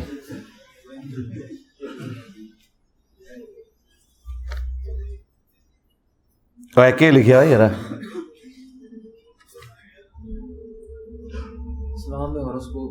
جی ہوتے اچھا۔ علم نجوم کے اوپر پوچھ رہے ہیں۔ علم نجوم پہ میری ویڈیو آپ دیکھ لیں۔ علم نجوم کے اوپر میں نے پوری ویڈیو ریکارڈ کرائی ہے۔ کوئی اسلام میں اس کا لینا دینا نہیں ہے۔ مسلم شی میں حدیث ہے جس نے مستقبل کا پتہ لگوانے کے لیے کسی نجومی کے پاس جو گیا چالیس دن تک اللہ تعالیٰ اس کی عبادت قبول نہیں کرے گا۔ لیکن یہ ضرور ہے بخاری مسلم میں کہ بعض اوقات شیاطین کچھ اچک لیتے ہیں۔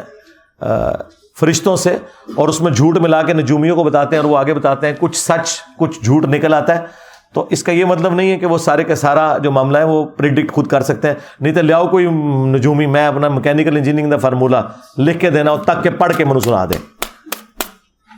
دسے کے لکھے ہے۔ سمجھانا تو بڑی دور کی بات ہے۔ اور یہ بوڑھے ہو جائیں تو اینک کے بغیر پڑھ نہیں سکتے، ویسے کہتے ہیں ہم دلوں کے حال جانتے ہیں۔ اے بابے نے اینکا کیوں لائی نے؟ اس دن میں پاپا جانی کو بھی دیکھ رہا تھا، وہ ٹیب کو یوں کر رہے تو اینک لگائی ہے۔ کیوں؟ اینک کیوں لگائی؟ آپ تو دل کے حال جانتے ہیں۔ سامنے لکھا ہوا نہیں یعنی پڑھیا جاتا اینک تو بغیر دل دے حال جانتے ہیں۔ چھڑ دو۔ کیا ایک ذہنی مریض کا علاج دھاگے و تعویذات سے ممکن ہے؟ پہلے بھی ہے، نہیں ممکن۔ سیکولرزم اور لبرلزم کیا ہے؟ کیا ایک مسلمان سیکولر اور لبرل ہو سکتا ہے؟ جی آج کل تو سکون انہیں مسلمانوں کے اندر ہے۔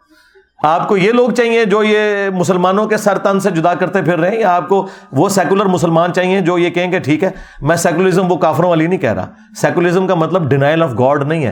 سیکولرزم کا مطلب یہ ہے کہ ہر شخص کو آزادی ہے، وہ اپنا عقیدہ رکھ سکتا ہے۔ ہاں۔ تو یہ مولویوں کے ہاتھ اگر حکومت آ گئی نا وٹ دینے دے سارے۔ ہاں۔ مجھے بتایا اگر بریلویوں کے ہاتھ حکومت آ گئی تو وابی نیچے بچ دے اور وابیوں کے ہاتھ آ گئی تو مزار کو نیچے بچنا۔ ہاں۔ ہم کہتے ہیں مزار بالکل نہیں گرانے چاہیے جب تک کہ بریلوی خود قائل ہو کے اپنے مزار نہ گرا لیں۔ بنے رہنے دیں، کوئی مسئلہ نہیں۔ خود قائل ہوں گے، خود گرائیں گے انشاءاللہ۔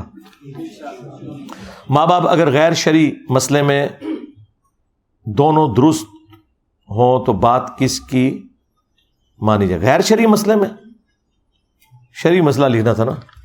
آپ نے قرآن و سن اچھا یہ وہ کہنا چاہ رہے ہوں گے دنیاوی معاملات میں، وہ ماں باپ تو آپ نے دونوں کے ساتھ اس نے سلوک کر کے چلنا ہے۔ غیر شرعی مسئلے میں تو کسی کا بھی ساتھ نہیں دینا، رہ گیا۔ شریعت میں اس کی کوئی ممانعت نہیں ہے اور دو مختلف آراہ ہیں۔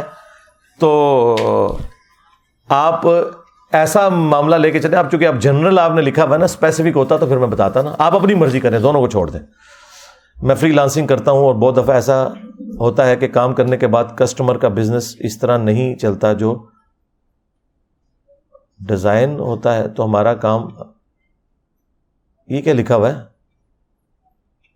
کیا کسٹمر کا بزنس نہیں چلتا؟ مجھے نہیں سمجھ رہی اس بات کی۔ یہ کس کا سوال ہے؟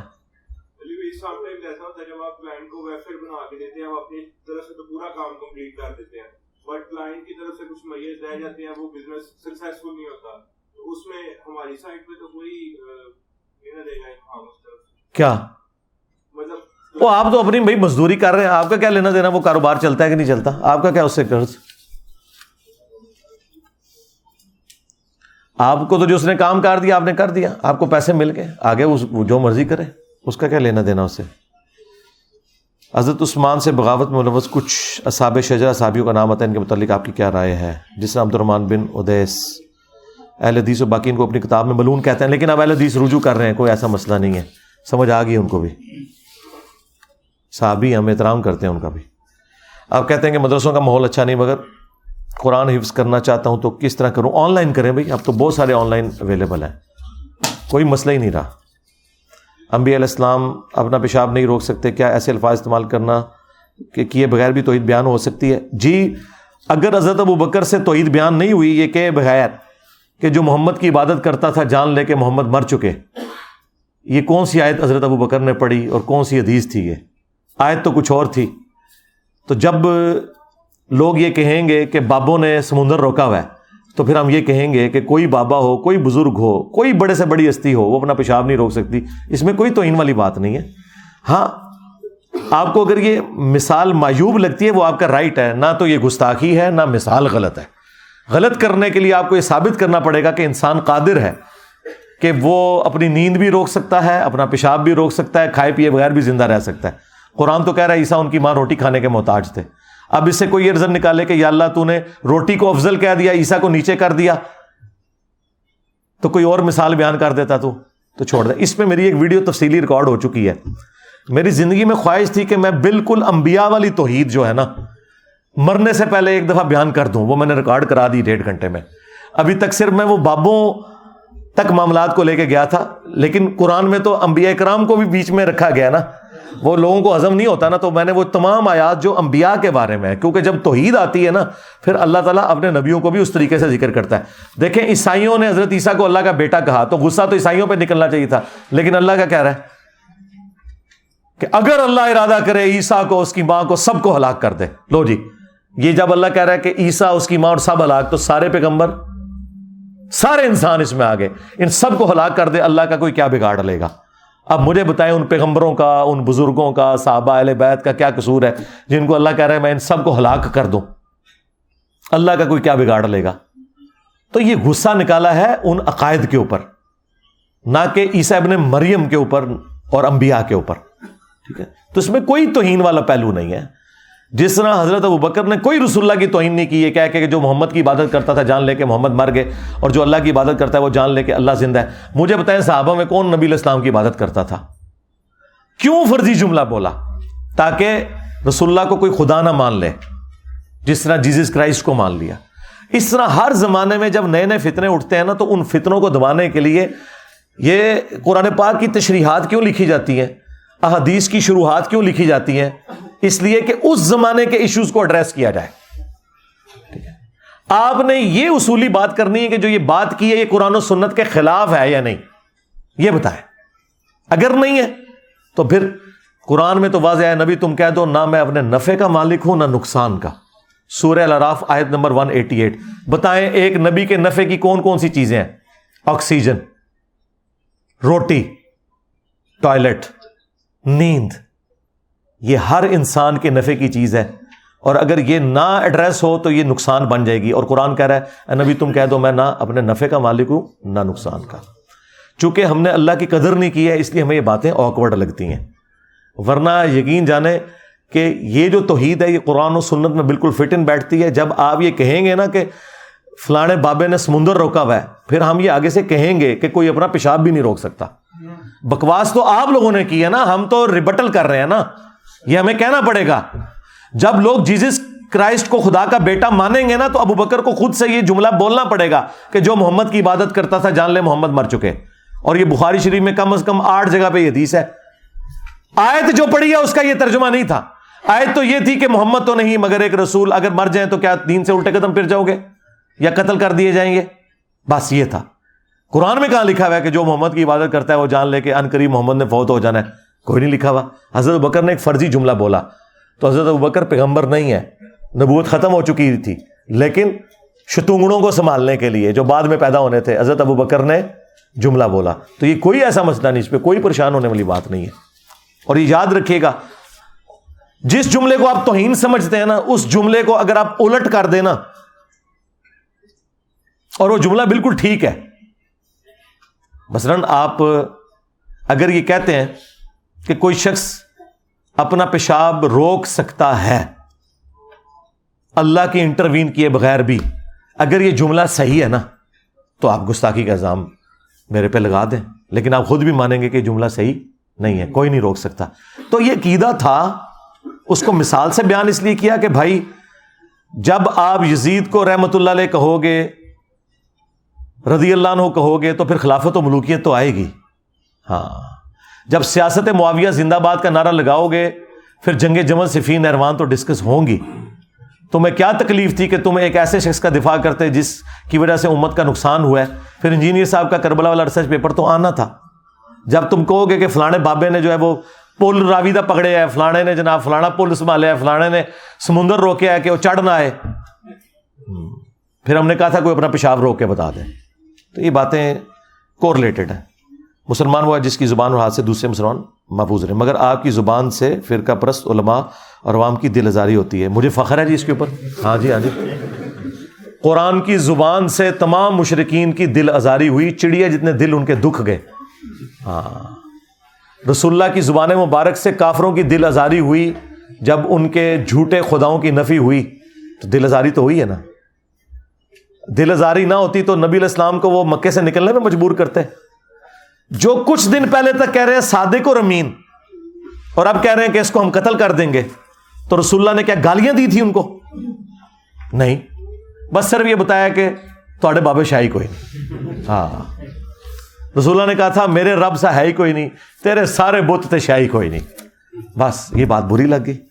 تو دل آزاری جو ہے، یہ فخر ہے ہمارا۔ ہاں دل آزاری ہونی چاہیے۔ بہت اچھی بات ہے۔ صلو علی محمد علی محمد. اللہ صلی علی محمد علی محمد. اچھا جی اب وہ جو پیچھے والے ہیں نا، وہ اب باہر نکل جائے نا، دیکھیں چالیس منٹ ہو چکے ہیں، باہر لوگ انتظار کر رہے ہیں۔ اچھا اچھا۔ زین بھائی، آپ میں سے بھی جو فخریہ اٹھنا چاہتے ہیں نا، اٹھیں۔ اچھی بات ہے، دوسروں کو موقع دیں۔ باہر کھڑے ہو انشاءاللہ تصویر سیشن میں سب کو اندر بلا لوں گا۔ ہاں، ہاں۔ باقی فل کرتے جائیں۔ میری طرف آپس میں نہ گپے مارے جیسے کہ اٹھتا ہے باقی جگہ فل کریں یار مجبوری دیکھیں۔ مجھے نا بار بار بولنے میں مجبور کریں۔ اور اٹھیں۔ میں یو ٹی ٹیکسلا سے ہوں۔ میرا سوال یہ ہے کہ جو بچے امتحان میں موبائل سے نقل کر کے پاس ہو جاتے ہیں دو نمبر انجینئر بن جاتے ہیں ان کے بارے میں آپ کا کیا خیال ہے؟ ہاں جی یہ جو اس طرح کا جو طریقہ ہے نا جی یہ تو حرام ہے۔ بالکل مجھ سے کیا پوچھتے ہیں؟ آپ مسلم شریف میں حدیث ہے، گناہ وہ جو تیرے دل میں کھٹکے اور تو اس بات سے آر محسوس کرے کہ لوگ اس پر مطلع ہو جائیں۔ اور جامعہ ترمزی میں حدیث ہے، حسن ابن علی کہتے ہیں، میرے نانا نے مجھے وصیت کی تھی کہ جو چیز تمہیں شک میں ڈال دے اسے چھوڑ دو۔ تو نبی الاسلام کی تو تعلیمات یہ ہیں کہ بھائی، اس طرح کے معاملات میں تو پیچھے ہٹ جانا چاہیے، سیدھی سی بات ہے۔ اب جو بن چکے ہیں، وہ اللہ سے معافی مانگیں جو باقی بن رہے ہیں، ان کو روکیں اس کام سے۔ علی بھائی، شف شف سرکار کے بارے میں کیا خیال ہے؟ جو وہ فالج کے مریضوں کو ٹھیک کر دیتے ہیں، کوئی بھائی ٹھیک نہیں کر سکتا۔ وہ سب کا سب معاملہ جو ہے نا، وہ ویڈیو کیمرے کا کمال ہے۔ اس کے لیے آپ ڈیوڈ کاپر فیلڈ کو دیکھ لیں، یا اور لوگوں کو دیکھ لیں، وہ سب کے سب الوژن کر رہے ہیں۔ ان کے اپنے بندے وہاں بیٹھے ہوتے ہیں، بھائی، کہاں سے؟ اب تو وہ سارا کچھ کھل چکا ہوا ہے۔ باقی یہاں پہ کردستانی بٹ بنا کے گیا تھا پوری قوم کو۔ آپ قوم کے علماء کو قوم کے نمائندوں کو، ریاستی اداروں کے ہیڈ کو، ہر ایک نے اپنے اپنے گھروں سے بلایا ہوا تھا۔ اللہ دو بندے کو چھڑ دو۔ اس طرح کوئی ہوتا ہے؟ وہ پھونکے مار رہا ہے اور یہ کر رہا ہے۔ میں نے ایک چھوٹی سی بات رکھی ہے کہ ایک نو مولود بچے کا ختنہ کوئی بزرگ مجھے پھونک مار کے کر کے بتا دے۔ ٹائم قیامت تک ہے۔ ویسے مجھے ساتھ اس کے کہنے کہ اگر خطرہ نہ نہ ہویا۔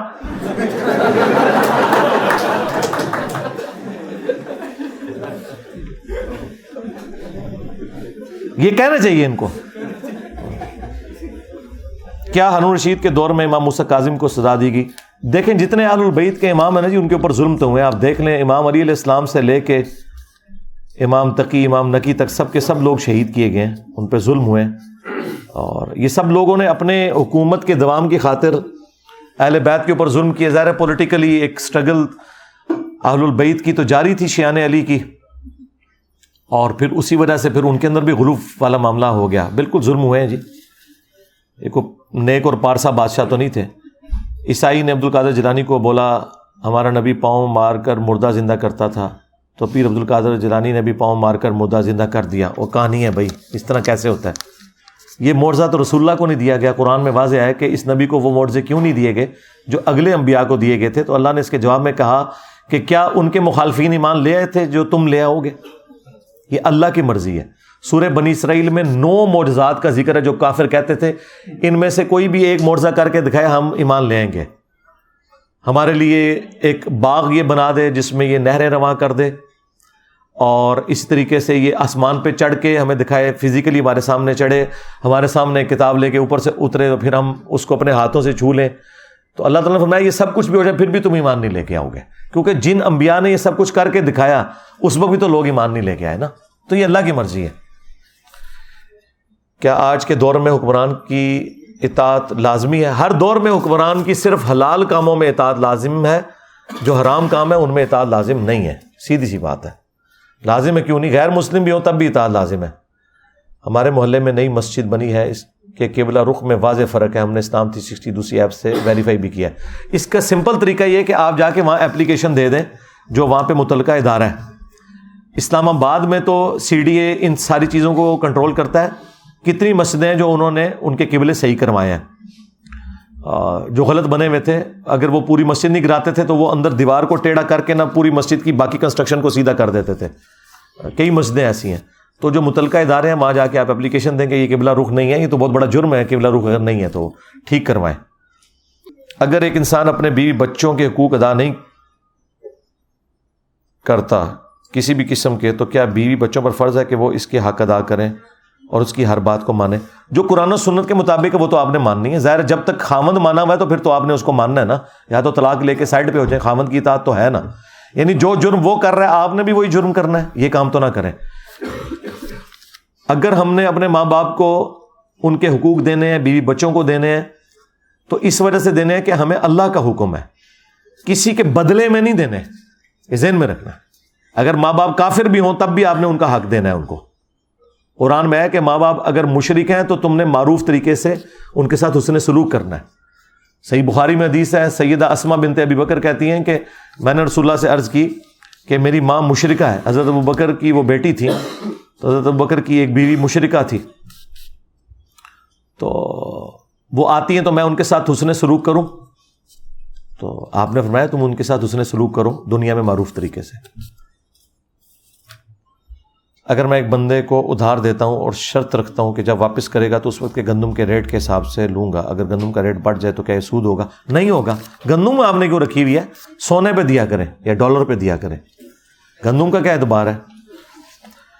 جو بہنیں اپنی مرضی سے وراثت میں حصہ نہیں لیتی، ان کے بارے میں کیا حکم ہے؟ بھائی ٹھیک ہے، اگر وہ اپنی مرضی سے چھوڑنا چاہتی ہیں تو ضرور چھوڑ دیں۔ یہ تو ان کی اولاد کا کام ہے نا کہ اپنی ماؤں کو سمجھائیں کہ بھائی آپ نے نہیں لینا، اگر اپنے بھائیوں سے ہمیں تو لے کے دیں نا ہاں۔ تو وہ اگر اپنی مرضی سے چھوڑنا چاہتی ہیں، ان کا اپنا رائٹ ہے۔ اچھا یہ اپنی مرضی سے کوئی نہیں چھوڑتی، بھائی سیدھی سی بات ہے، انگور کھٹے ہیں۔ میں نے نہیں دیکھا کہ کسی بھائی نے جا کے اپنی بہن کے ہاتھ میں جا کے رکھا ہو چالیس پچاس لاکھ روپیہ اور وہ پھر کہ بھائی رکھ لے تم میری طرف انہوں پتہ لبنا ہی کوئی نہیں۔ تو چلو چنگا احسان رکھیے، کسی تو متھے لگ کے مریے۔ وہ متھے لگ کے مردیاں نے نا پینا۔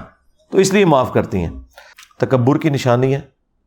نماز کے بعد ایک دعا تو آپ نے ضرور مانگنی ہے نا۔ مسلم شریف میں حدیث ہے، نبی الاسلام کے بلا رخ سے ہٹتے ہی نہیں تھے جب تک آپ اللہ اکبر تو آپ کہتے تھے وہ بخاری مسلم میں آیا بلند آواز سے سلام پھیرتے ہی۔ پھر آہستہ آواز میں اللہ انت السلام ومن کا سلام تبارک تیاد الجلال ولی اور اس سے پہلے تین دفعہ استغفر اللہ استغفر اللہ استغفر اللہ وہ بھی آہستہ آواز میں۔ تو اتنا تو آپ کریں نا، نہیں تکبر تو نہیں ہوگا، بس اتنی دعا تو آپ مانگ لیں۔ قرآن و حدیث کی روشنی میں میت کو دفنانے کا طریقہ بتا دیں۔ میت کو قبلہ رخ دفنانا ہے، جس طرح کے عام مسلمان دفناتے ہیں۔ اور قبر بہتر ہے لاہد بنائی جائے۔ یعنی وہ لاہد اس طرح بنتی ہے کہ وہ پہلے صندوق نما قبر کھودی جاتی ہے، پھر قبلے کے رخ ایک چھوٹا سا غار بنایا جاتا ہے۔ لاش کو اس طرف کر دیتے ہیں اور یہاں پہ یوں سلیں ٹیڑھی کر کے لگاتے ہیں تاکہ کوئی درندہ یا کوئی جانور اس لاش کو نکال نہ سکے۔ لیکن ہر جگہ یہ لہد نہیں بنتی، عموماً کئی جگہ ایسی بھی ہوتی ہیں جہاں وہ لہد بناتے بناتے وہ پھر زمین ہی وہاں سے گر جاتی ہے۔ تو آپ سیندھی بھی قبر بنا سکتے ہیں۔ دفنانا آپ نے قبلہ رخ ہے۔ یعنی وہ دائیں کروٹ لیٹا ہو تو اس کا رخ قبلے کی طرف ہو۔ یہ سنت ہے۔ اور اس سے پہلے غسل دینا، وہ یہ تو عموماً صحیح چل رہا ہوتا ہے، اس میں کوئی ایسا کوئی مسئلہ نہیں دفنانے میں، غلط نہیں دفناتے۔ سنی شی اختلافات کی اصل وجہ کیا ہے؟ مولوی ہیں جی اصل وجہ اور کیا ہے؟ ہاں۔ چاہے اس زمانے کے مولوی تھے یا آج کے زمانے کے۔ تو اب تو میرا خیال ہے یہ ختم ہو چکا ہے۔ اختلاف رائے تو قیامت تک رہے گا۔ ہاں جی۔ جب دنیا میں پیغمبر ہو تو تب بھی اختلاف ختم ہو سکتا ہے۔ پیغمبر چلا جائے تو پھر بھائی کسی دو بندے کی رائے ایک ہونا، یہ معجزے سے کم نہیں ہے، یہ مشکل ہے۔ عید کے روز قبرستان دعا مفرت کے لیے جا سکتے ہیں کیونکہ اس عید مجھے اہل حدیث مسجد نماز پڑھنے کا اتفاق ہوا تو امام صاحب نے کہا کہ خوشی کا دن ہے، اس روز قبرستانہ قبرستان جانا کہیں سے ثابت نہیں۔ بھائی، یہ جو قبرستان جانے والی جو ایک روٹین بنائی ہوئی ہے نا لوگوں نے اپنی طرف سے، کہ جی فلاں دن جانا ہے، فلاں دن جانا ہے، اپنے انتظامی معاملات کو دیکھے کوئی شریعت کا حصہ نہیں، قبرستان تو روزانہ جانا چاہیے۔ مسلم حدیث ہے، قبروں پہ جاؤ تاکہ آخرت کی یاد آئے۔ نبی الاسلام تو ریگولرلی قبرستان جایا کرتے تھے، رات کے وقت بھی، دن کے وقت بھی۔ باقی عید کے ساتھ اسے جوڑ کے مخصوص کرنا تو اس طرح کا کوئی ثبوت نہیں ہے۔ کیا زکوٰۃ ماہانہ ادا کی جا سکتی ہے؟ بہتر ہے ماہانہ ہی ادا کریں۔ سال کے بعد اتنی زیادہ رقم کیسے نکالیں گے؟ آپ ایڈوانس بھی زکات دے سکتے ہیں، ساتھ ساتھ نوٹ کرتے جائیں۔ جس طرح مرضی نکالیں اینڈ پہ آپ حساب کر لیں۔ امت وعدہ کے تصور میں ہی امت کی سعادت ہے۔ تفرقہ تو پیغمبر کے بعد پیدا ہوا۔ کیا موجودہ دور میں آپ جیسے مسلمان امت وعدہ کے لیے کوشش جی ہے نا کوشش دیکھ لیں آپ۔ تمام مولوی میرے خلاف اکٹھے ہو گئے اتاد امت کر لیا اور ان کی عوام میرے ساتھ اکٹھے ہو گئے اور کیا چاہیے؟ یار، جب وہ ایک وابی مولوی کہہ رہا ہے کہ، بریلوی بھائیوں، دیوبندی بھائیوں، شیعہ بھائیوں اور شیعہ دوستوں اور انجینئر رافضی۔ کسی وابی کو سنا تھا وہ شیعہ دوستوں کو؟ شیعہ تو ہمارے دوست ہیں، ہم ان کے ساتھ متانت سے بات کرتے ہیں۔ اور کیا چاہیے؟ یہ سب کے پیچھے انجینئر کا آتا ہے، یہ ذہن میں رکھیے گا۔ ہمارے ایک شیعہ دوست کہتے ہیں کہ ماتم کا ذکر قرآن میں ہے۔ پتہ نہیں ان بیچاروں نے قرآن شاید نہیں پڑھا ہوا۔ قرآن میں تو کسی ماتم کا ذکر نہیں۔ شیعہ کے ماتم سے متعلق تین دلائل۔ اس کے اوپر میری ایک ویڈیو ریکارڈ ہے۔ اس میں میں نے بتا دیا کہ یہ جو تین دلائل دیتے ہیں، ایک قرآن سے لے کے آتے ہیں کہ حضرت حضرت سارا السلام اللہ علیہ نے جو ماتھا ٹھونکا تھا، وہ تو انہوں نے حیرانگی کا اظہار کیا تھا، انہوں نے ماتم تو نہیں کیا تھا۔ اور وہ ایک دفعہ یوں اظہار کیا، آپ کر لیں ایک دفعہ۔ یہ تو نہیں کہ ہر سال وہ روتی تھی اس بات کو کہ بڑھاپے میں مجھے اولاد کیوں ہوئی۔ ایسی کوئی بات دور دور تک کوئی ذکر نہیں موجود ہے۔ اور پھر ہمارے جو دوست ہیں شہنشاہ نقوی صاحب، انہوں نے اپنی ویڈیو میں کہا کہ جی حضرت یعقوب علیہ السلام جو ہیں، وہ اپنے زانوں پہ یوں ہاتھ مار مار کے روتے تھے، قرآن میں لکھا ہوا ہے۔ سرکار کسی قرآن میں نہیں لکھا، نہ شیعہ کے قرآن میں، نہ سنی کے قرآن میں۔ رہ گئے غم وہ تو کرتے تھے۔ غم حسین ثابت ہے۔ ہم سے زیادہ کوئی غم حسین نہیں کرتا۔ ماتم کوئی ثابت نہیں قرآن و حدیث کے اندر۔ بالکل کوئی ثابت نہیں۔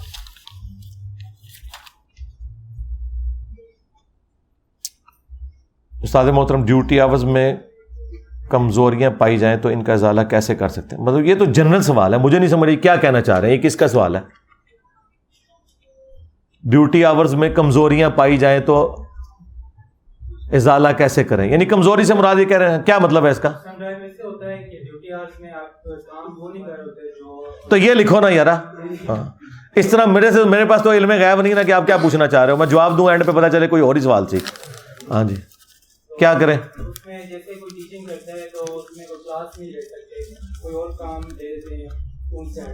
کون دیتا ہے؟ تو گورنمنٹ کی طرف سے تو کوئی کمزوری نہیں ہے۔ گورنمنٹ کے ملازم ہے چاہے وہ آپ سے نالی صاف کروائے، چاہے ٹیچر پڑھوائے، کوئی مسئلہ نہیں ہے، کوئی کمزوری نہیں ہے۔ جو پرنسپل آپ کو کام اسائن کرے گا، وہ گورنمنٹ کا ہی کام ہے۔ وہ آپ کا ذاتی کام نہیں ہے۔ ٹھیک ہو گیا۔ گورنمنٹ کل کو کہ جی الیکشنوں پہ آپ کی ڈیوٹی ہے تو آپ کیا کہ میں صرف پڑھانے کے لیے ہوں نہیں۔ گورنمنٹ نے ڈیوٹی لگائی ہے نا آپ کی۔ ٹھیک ہو گیا۔ نیو مسلم نماز میں آنے والی قرآن دعاؤں کا کیا کریں؟ جو اس کے ماں باپ کے بارے میں ہے، وہ کافر مرے میں کوئی مسئلہ نہیں، کون سی ٹینشن لینے والی ہے؟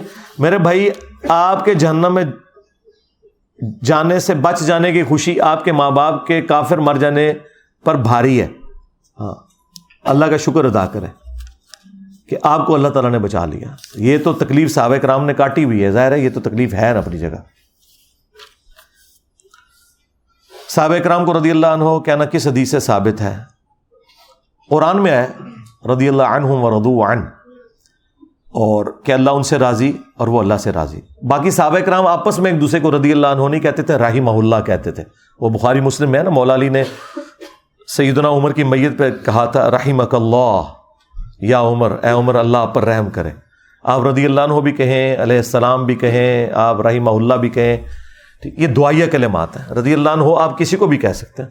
امام مسلم کے شاگرد نے جب مسلم شریف لکھی ہے تو سٹارٹ میں لکھا ہے کالا مسلم بن حجاج القشیری رضی اللہ عنہ۔ ہاں کتاب الایمان چیپٹر میں نائنٹی تھری نمبر حدیث سے پہلے جب انہوں نے نوٹس بنائے تو مسلم شریف کے اندر موجود ہے۔ امام مسلم کو انہوں نے رضی اللہ عنہ کہا ہے۔ کتاب العم میں امام شافی نے امام حنیفہ کو رضی اللہ عنہ لکھا ہے۔ یہ دعائیہ کلمات ہیں، آپ کسی کو بھی دے سکتے ہیں۔ میری اس کے اوپر پوری ایک تفصیلی ویڈیو دیکھ لیں۔ رضی اللہ عنہ پہ دھوکا کیا صحابہ کرام اور مولا علی کا رتبہ برابر ہے؟ اہل بیت جو ہے نا، ان کا کوئی کمپیریزن نہیں صحابہ کرام کے ساتھ۔ ہاں وہ بالکل الگ چیز ہے۔ اہل بیت کے مرتبے کو کوئی نہیں پہنچ سکتا۔ یا علی مدد کہا جا سکتا ہے، بھائی وہ میں نے آپ کو بتا دیا مولا حسن کا خطبہ، جو مکتوب مولا علی نے ان کے لیے لکھا۔ کوئی نہیں کہا جا سکتا۔ فرقوں پر بات کرنے سے عوام کے اندر ایک فرقہ واریت کی ڈبیٹ جگا دی ہے۔ کیا اس سے انتشار نہیں پھیلے گا؟ انتشار کیوں پھیلے گا؟ انتشار تو انہوں نے پھیلایا جنہوں نے ٹائلٹ میں شیعہ کافر نعرے لکھے۔ ہمارے اسٹوڈنٹ شیعہ کی مسجدوں میں بھی نماز پڑھے تو انتشار پھیلانے والے آپ کے بزرگ ہیں جنہوں نے ٹوائلٹ میں شیعہ کافر کے نعرے لگائے یا وہ ہیں کہ جو جا کے شیعہ کی مسجد میں بھی نماز پڑھ لیتے ہیں؟ انتشار کہاں سے ہوا ہے؟ انتشار نہیں ہوا، ان کی چیخیں نکلی ہیں۔ اللہ کے بندو، ایک بندے کو پینڈکس کی تکلیف ہے، جب اسے چیرا لگایا جائے گا، تکلیف تو ہوگی نا، لیکن وہ جو چیرا اس لیے لگایا جا رہا ہے کہ تاکہ اسے پرماننٹ سکون ہو جائے بعد میں۔ جب وہ نکل جائے پینڈکس تو یہ نکال رہا ہونا چیرا تو لگے گا تو چیخیں تو ان کی نکلی ہیں، وام تو بڑے سکون میں آ گئی ہے۔ نمازیں جمع کرتی ہے وام۔ عوام کی انہوں نے وہ عشاء کی سترہ رقطوں سے جان چھوٹ گئی، نماز پڑھنی شروع کر دی۔ عوام کو یہ بھی مصیبت ختم ہوگی کہ کتنے پیچھے پڑھنی کتنے نہیں پڑھنی۔ سکون ہی جا گئی وہاں اللہ سے بندو۔ ہاں۔ کیا نبی پاک علیہ السلام کی ازواج اہل بیت میں شامل ہیں؟ بالکل شامل ہیں۔ قرآن میں لکھا ہے، سورہ الحضاب کے اندر نبی کی بیویاں بھی اہل البیت ہیں، کوئی شک نہیں اس میں۔ کھانے کی چیز پر ہاتھ اٹھا کر فوج شدگان کے لیے دعا کرنا۔ اس طرح کوئی ثابت نہیں، ویسے کھانے کی چیز پہ برکت کے لیے دعا کرنا وہ جائز ہے۔ فوج شدگان کو آپ جب میت کی طرف سے صدقہ کرتے ہیں، کھانا، تو وہ ان کو ثواب خود پہنچ جاتا ہے۔ نماز میں برے خیالات یا دنیاوی خیالات کا آنا کس چیز کی علامت ہے؟ کوئی اس چیز کی علامت ہے کہ آپ کو نماز کا ترجمہ نہیں آتا۔ یہ اس چیز کی علامت ہے کہ آپ نماز بالکل کیجول پڑھ رہے ہیں۔ بھائی، جب اذان ہوئی ہے، مسجد کی طرف چل پڑیں سکون سے وضو کریں، پہلے دو رکھتے پڑھیں۔ نماز کا ترجمہ یاد ہو۔ باقی، اگر کوئی خیال آئے تو اسے جھٹک دیں، کوئی ایسا مسئلہ نہیں ہے۔ اس کے ایسے نماز میں کوئی فرق نہیں پڑتا۔ جان بوجھ کے خیال لانا یہ برا ہے۔ ذہن میں رکھیے گا۔ مسلم شریف میں حدیث ہے، صحابہ کرام کہتے ہیں، بعض اوقات ہمارے دلوں میں ایسے ایسے خیالات آتے ہیں کہ ہم جل کر کوئلہ ہو جانا پسند کرتے ہیں، لیکن اپنی زبان پر نہیں لاتے اسے۔ تو آپ نے فرمایا، یہ عین ایمان ہے۔ کہ زبان پہ نہیں لا رہے، اس کا مطلب ہے تم اسے برا سمجھ رہے ہو۔ تو یہ کچھ عرصہ آئیں گے، ختم ہو جائیں گے، کوئی مسئلہ نہیں۔ قرآن میں مشرق اور مغرب کا ذکر ہے، کہیں پر مشارق اور مغارب کا ہے اور مشرقین اور مغربین کا۔ جی یہ تینوں ٹرمنالوجیز قرآن میں آئی ہیں۔ مشرق اور مغرب اور مشرقین اور مغربین۔ دو مشرقیں اور دو مغربیں۔ اور مشارق اور مغارب۔ یعنی تین یا تین سے زیادہ مشرق اور تین یا تین سے زیادہ مغرب۔ تو مشرق اور مغرب تو تین سو پینسٹھ دن ہے نا تو تین سو پینسٹھ مشرق ہوتے ہیں اور تین سو پینسٹھ مغرب ہے کیونکہ روزانہ سورج ایک نئی جگہ سے نکل رہا ہوتا ہے ود ریفرنس ٹو زمین۔ یہ میں وہ سائنٹیفک لینگویج میں بات نہیں کر رہا کامن آبزرویشن میں۔ اب دیکھیں گرمی ہے نا۔ سردیوں میں اب یہ میرے پیچھے اس وقت اس طرف مغرب ہے۔ سردیوں میں سورج یہاں سے نکلتا ہے اور یہیں سے ایسے ادھر چلا جاتا ہے۔ لیکن آج کا سورج یہاں سے نکل رہا ہے اور یہاں سے یوں جا رہا ہے، اس لیے لمبا ٹریک ہے اس کا۔ اس لیے دن لمبا ہوتا ہے۔ تو روزانہ سرکتا سرکتا سرکتا سرکتا اینڈ تک پہنچتا ہے۔ یہ تین سو پینسٹھ مشرق ہیں اور تین سو پینسٹھ ہی مغرب ہیں۔ میرے تو گھر کی چھت پہ تیسری منزل پہ ایک کمرہ بنا ہوا ہے۔ ٹھیک ہے؟ بارہ بائی بارہ کا۔ سردیوں میں اس کمرے کے اس دیوار سے سورج نکل رہا ہوتا ہے تو کل میں نے آبزرو کیا اس دیوار کو تو چھوڑ دیں، اس دیوار سے بھی دس فٹ یہاں سے سورج نکل رہا ہے۔ اتنا بڑا فرق نظر آ رہا ہے۔ میں نے آلموسٹ حساب لگایا کوئی تقریباً چالیس سے پچاس ڈگری کا فرق پڑ چکا ہے۔ تو وہ گریجولی پڑا۔ تبھی تو دن لمبے ہوئے نا۔ تو یہ جو دو مشرق ہے نا، جو سردیوں کی سب سے ایکسٹریم اور گرمیوں کی سب سے ایکسٹریم یہ دو مشرقیں ہیں۔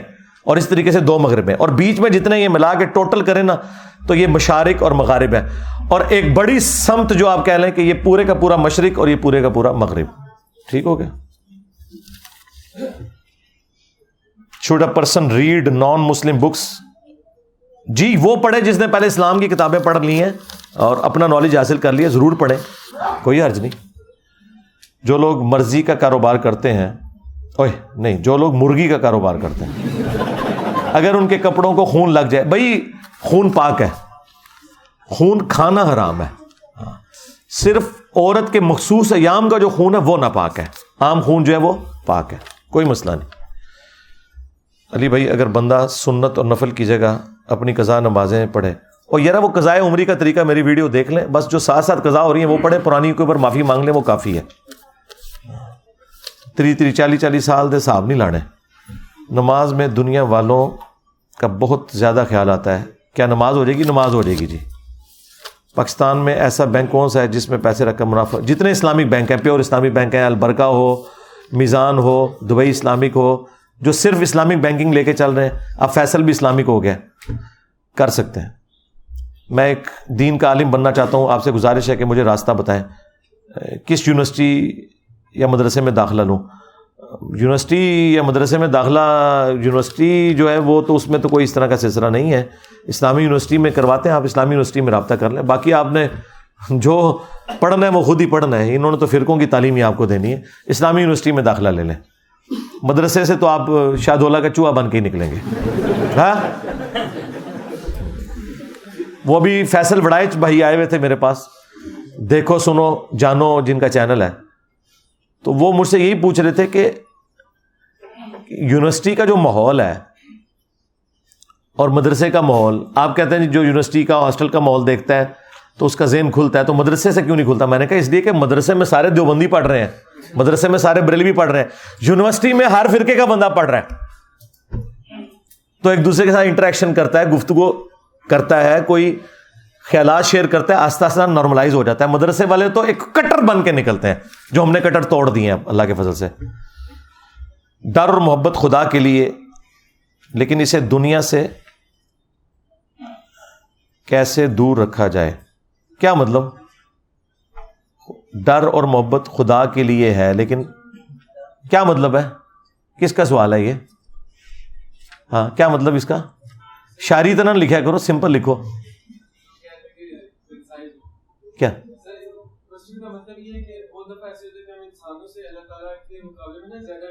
تو یہ لکھنا تھا نا جو پوچھ رہے ہوتے ہو وہ لکھا کرو نا؟ یار آپ لوگ شاعری تو نہ لکھا کرو کہ میں نے اس میں فلنگ دی بلینکس کرنی ہے۔ سوال لکھتے وقت دیکھا کرو کہ میں کیا لکھ رہا ہوں۔ نہیں کنسائز کا مطلب تو لکھو کلیئر تو ہو نا۔ ہاں۔ دیکھیں مخلوق کا جو ڈر ہے ظاہر ہے کہ بھائی اگر کسی بزرگان دین کے سامنے بھی اسپیکر ایک دم پھٹ جائے تو وہ یوں تو کرے گا۔ اس سے کوئی اس کے ایمان میں فرق نہیں پڑتا۔ اللہ نہیں رکھا نا ڈر۔ ٹھیک ہے نا؟ اونچائی سے انسان جب نیچے دیکھتا ہے تو ڈر لگتا ہے، اس سے کوئی فرق نہیں پڑتا۔ آپ نے یہ کہ کسی دنیا دار کی اس چیز کو اللہ اور اس کے رسول کے مقابلے پہ اپنے اوپر حاوی نہیں کرنا۔ باقی تو ساری چیزیں ہیں، یہ ڈر تو اللہ نہیں رکھا ہوا ہے۔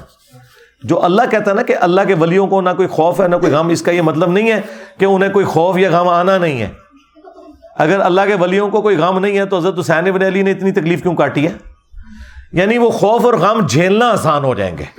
آئیں گے تو صحیح والا نبل کم من الخوفی ولجوڑی خوف سے بھی ازمائیں گے، بھوک سے بھی ازمائیں گے یعنی ڈر سے بھی، خوف سے بھی، نقصان سے بھی۔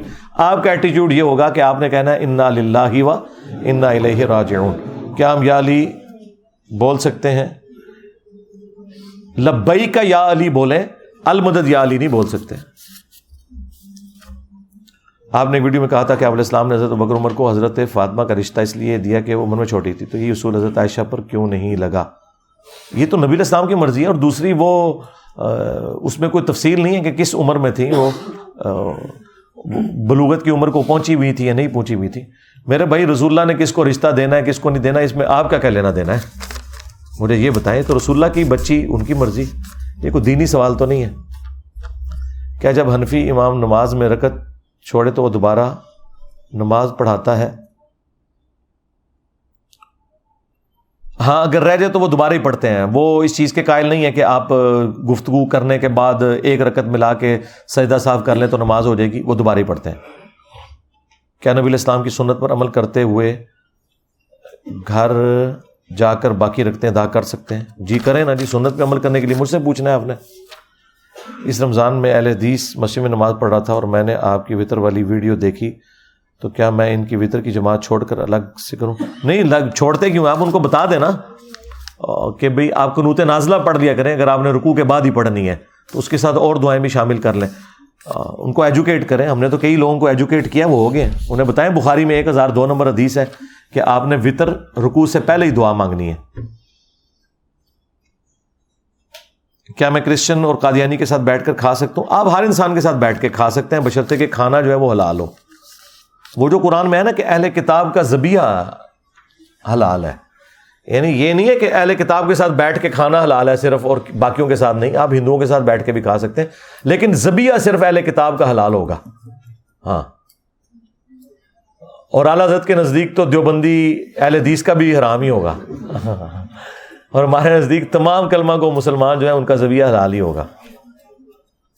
باقی کھانا ہم کسی کے بھی ساتھ بیٹھ کے کھا سکتے ہیں، بشرط کہ وہ حلال ہو۔ آدم علیہ السلام اور اما ہوا جس درخت کے پاس گئے، وہ کسی پھل کا درخت تھا یا شجرا تھا، اس سے آپ کا کیا لینا دینا میرے بھائی؟ اس میں سے کیا نکالنا ہے آپ نے؟ یہ تو اللہ تعالیٰ نے ایک ٹیسٹ کیس رکھا تھا۔ وہ اس چیز کو بتانے کے لیے نہیں تھا کہ وہ درخت کون سا ہے۔ وہ یہ دنیا میں ایک ٹیسٹ کے طور پہ کہ وہ درخت ایک ہی تھا جو منع تھا، باقی سارے الاؤ تھے۔ تو دنیا میں بھی حرام چیزیں بڑی تھوڑی ہیں، حلال چیزیں زیادہ ہیں۔ تو یہ ٹیسٹ کیا گیا تھا کہ آپ نے دنیا میں بچنا ہے اس حرام کردہ چیزوں سے۔ مدنی چینل پہ جو استخارہ ہوتا ہے صحیح ہے غلط ہے۔ کہانی ہے جی اور کیا ہے؟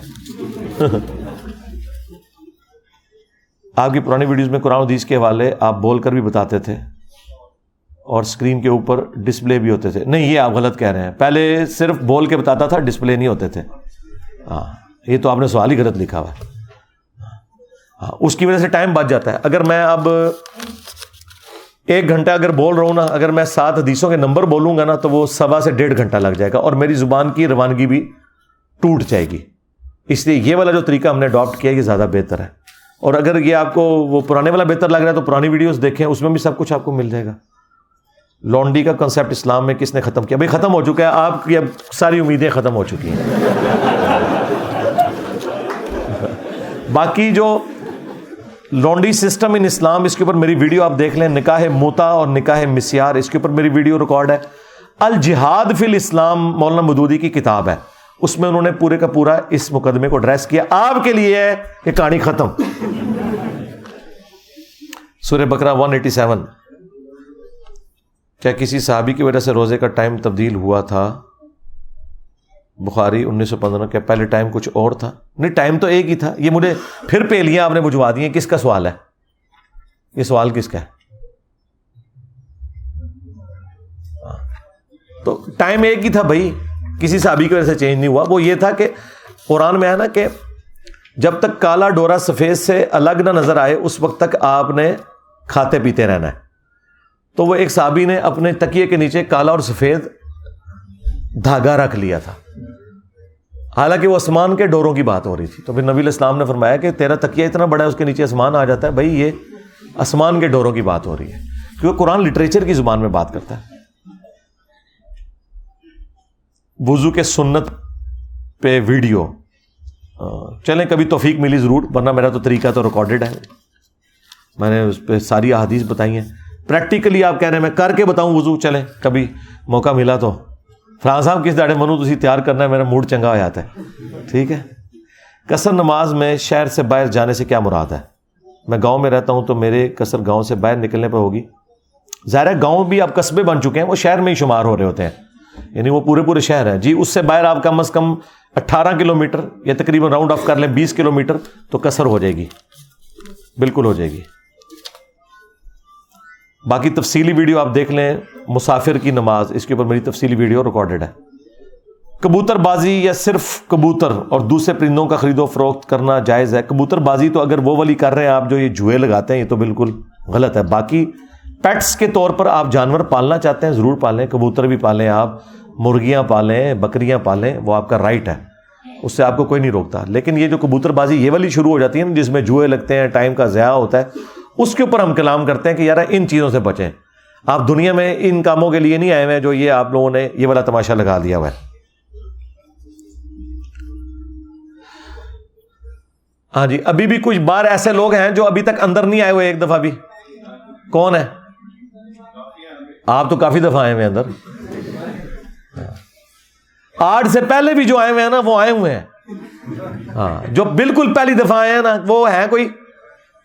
ہاں۔ ٹھیک ہے جی اب فرحان بھائی، اپنے جو بالکل پیچھے والے ہیں نا، ان کو باہر نکالیں اور ان کو اندر لے آئیں۔ ہاں بس اور پندرہ منٹ کا اب رہ گیا، پھر تصویروں کا سیشن شروع کرتے ہیں انشاءاللہ۔ آپ میں سے بھی جو اٹھ کے جانا چاہتے ہیں، چلے جائیں پیچھے۔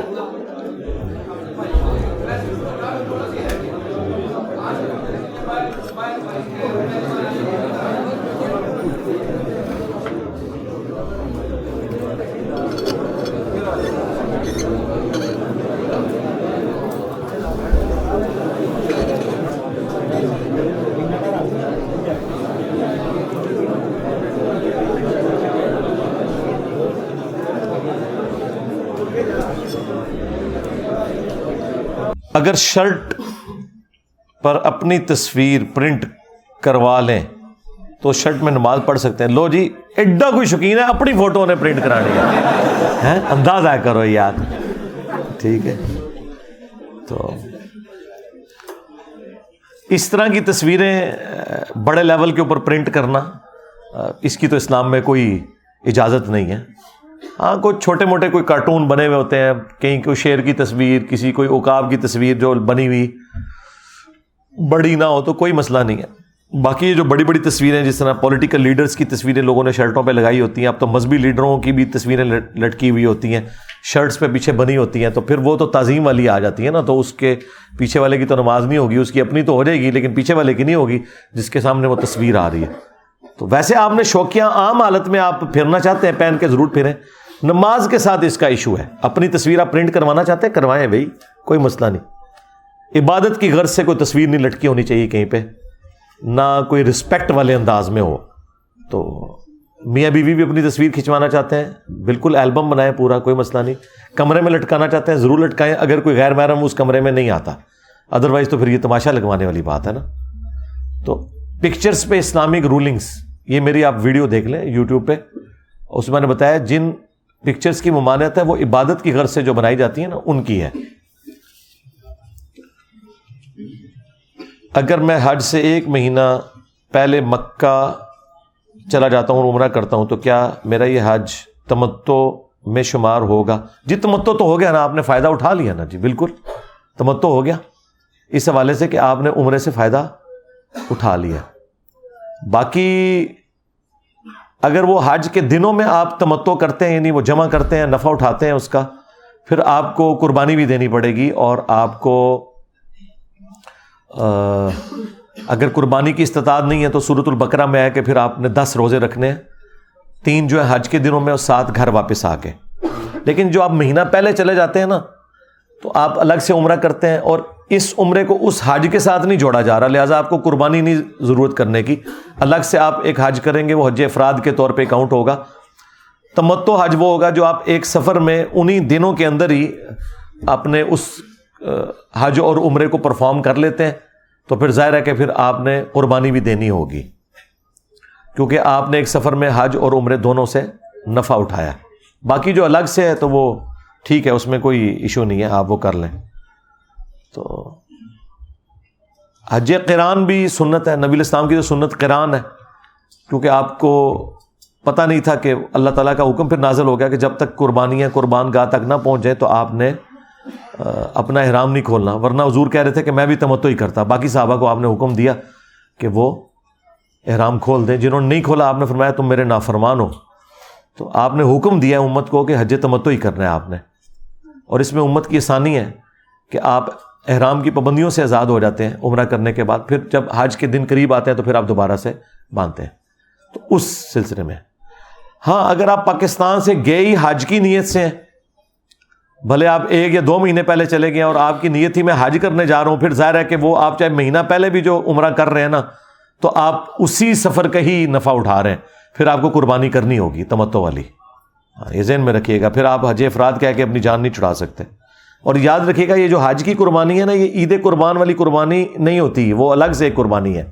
اور وہ بھی صرف اس نے دینی ہے جو حج تمتو یا کران کرتا ہے، جو صرف حج کرتا ہے، حج افراد، اس پہ وہ قربانی نہیں ہوتی۔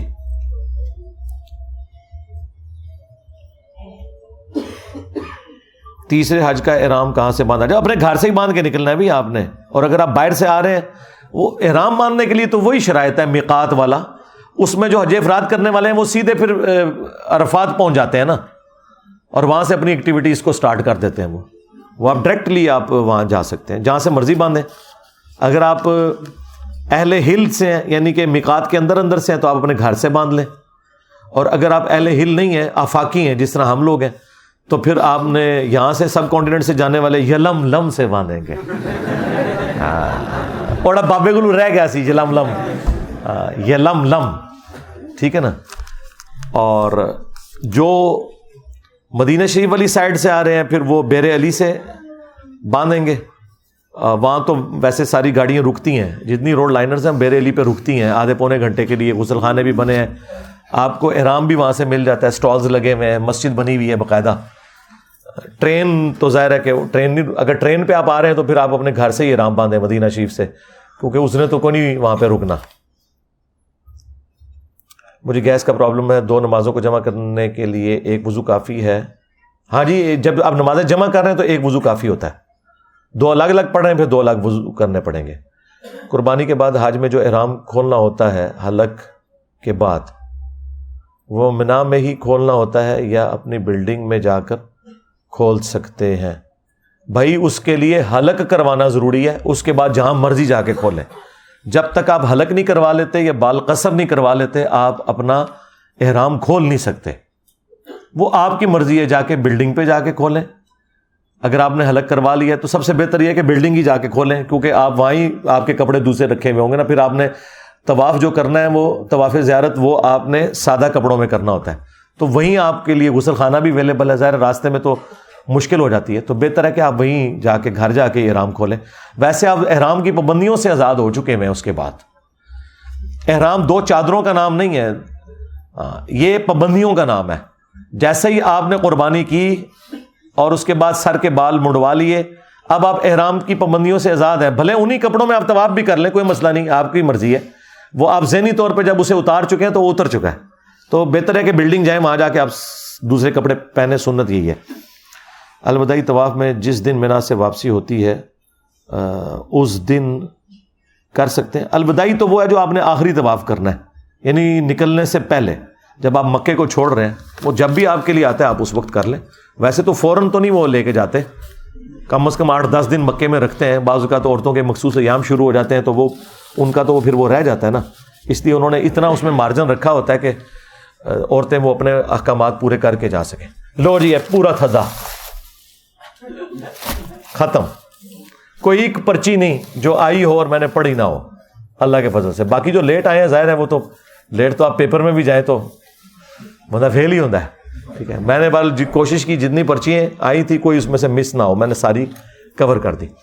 اللہم انی اسألک بانک انت اللہ۔ لا الہ الا انت الاحد الصمد الذي لم يلد ولم يولد ولم يكن له كفوا احد۔ وإلهكم إله واحد. لا إله إلا هو الرحمن الرحيم. ألف لام ميم. الله لا إله إلا هو الحي القيوم. اللهم صل على محمد وعلى آل محمد. اللهم ربنا آتنا في الدنيا حسنة وفي الآخرة حسنة وقنا عذاب النار. ربنا آتنا من لدنك رحمة وهيئ لنا من امرنا رشدا اللهم احسن عاقبتنا في الامور كلها واجرنا من خزي الدنيا وعذاب الاخره اللهم اغفر لحينا وميتنا وشاهدنا وغائبنا وصغيرنا وكبيرنا وذكرنا وانثانا اللهم من نحييته منا فاحيه على الاسلام ومن توفيته منا فتوفه على الايمان اے اللہ، جن جن بھلائیوں کا سوال تیرے محبوب صلی اللہ علیہ وآلہ وسلم نے تجھ سے کیا، ہمارے حق میں، ہمارے ماں باپ کے حق میں، ہمارے بیوی بچوں کے حق میں، پوری امت کے حق میں قبول و منظور فرما۔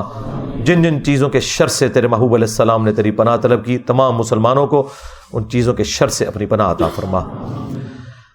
اے اللہ، ہماری، ہمارے ماں باپ کی، ہمارے بیوی بچوں کی، پوری امت کی تمام دینی، دنیاوی، جسمانی، روحانی، ظاہری، باطنی پریشانیاں، تکلیف، مصیبتیں دکھتا بیماریاں، دشواریاں دور فرما۔ خصوص بالخصوص انڈیا میں، چائنا میں، کشمیر میں، فلسطین میں، یمن میں، عراق میں، شام میں، افغانستان میں، پاکستان میں، جہاں جہاں مسلمان مظلومیت کی زندگی گزار رہے ہیں، غیب سے ان کی عزت، آبرو جان و مال کی حفاظت فرما۔ اے اللہ، ہمیں اپنی موت سے پہلے قبر و آخرت کی تیاری کرنے کی توفیق عطا فرما۔ حاضرین کے جو چھوٹے بڑے رشتہ دار فوت ہو چکے ان کی مغفرت فرما۔ جو بیمار ہے، اللہ انہیں شفا کلی عطا فرما۔ اے اللہ، حاضرین کے دلوں میں جو جو نیک اور جائز دعائیں ہیں، پوری دنیا کے مسلمانوں کے دلوں میں جو جو نیک اور جائز دعائیں ہیں، چاہے وہ جنات میں سے ہوں، انسانوں میں سے ہوں، اے اللہ اپنی برگاہ میں قبول منظور فرما۔ اے اللہ، ختم نبوت صلی اللہ علیہ وآلہ وسلم کی برکت سے جو تیرے محبوب صلی اللہ علیہ وآلہ وسلم کی مبارک دعوت ہم تک پہنچی ہے، ہمیں پورے اخلاص کے ساتھ اپنے محبوب صلی اللہ علیہ وآلہ وسلم کی اس دعوت حق کو پوری دنیا تک پہنچانے کی توفیق عطا فرما۔ سبحان ربک رب العزت عما یصفون وسلام علی المرسلین والحمد للہ رب العالمین وصلی اللہ علی النبی الکریم وعلى آله وصحابه اجمعین الى یوم الدین۔ آمین۔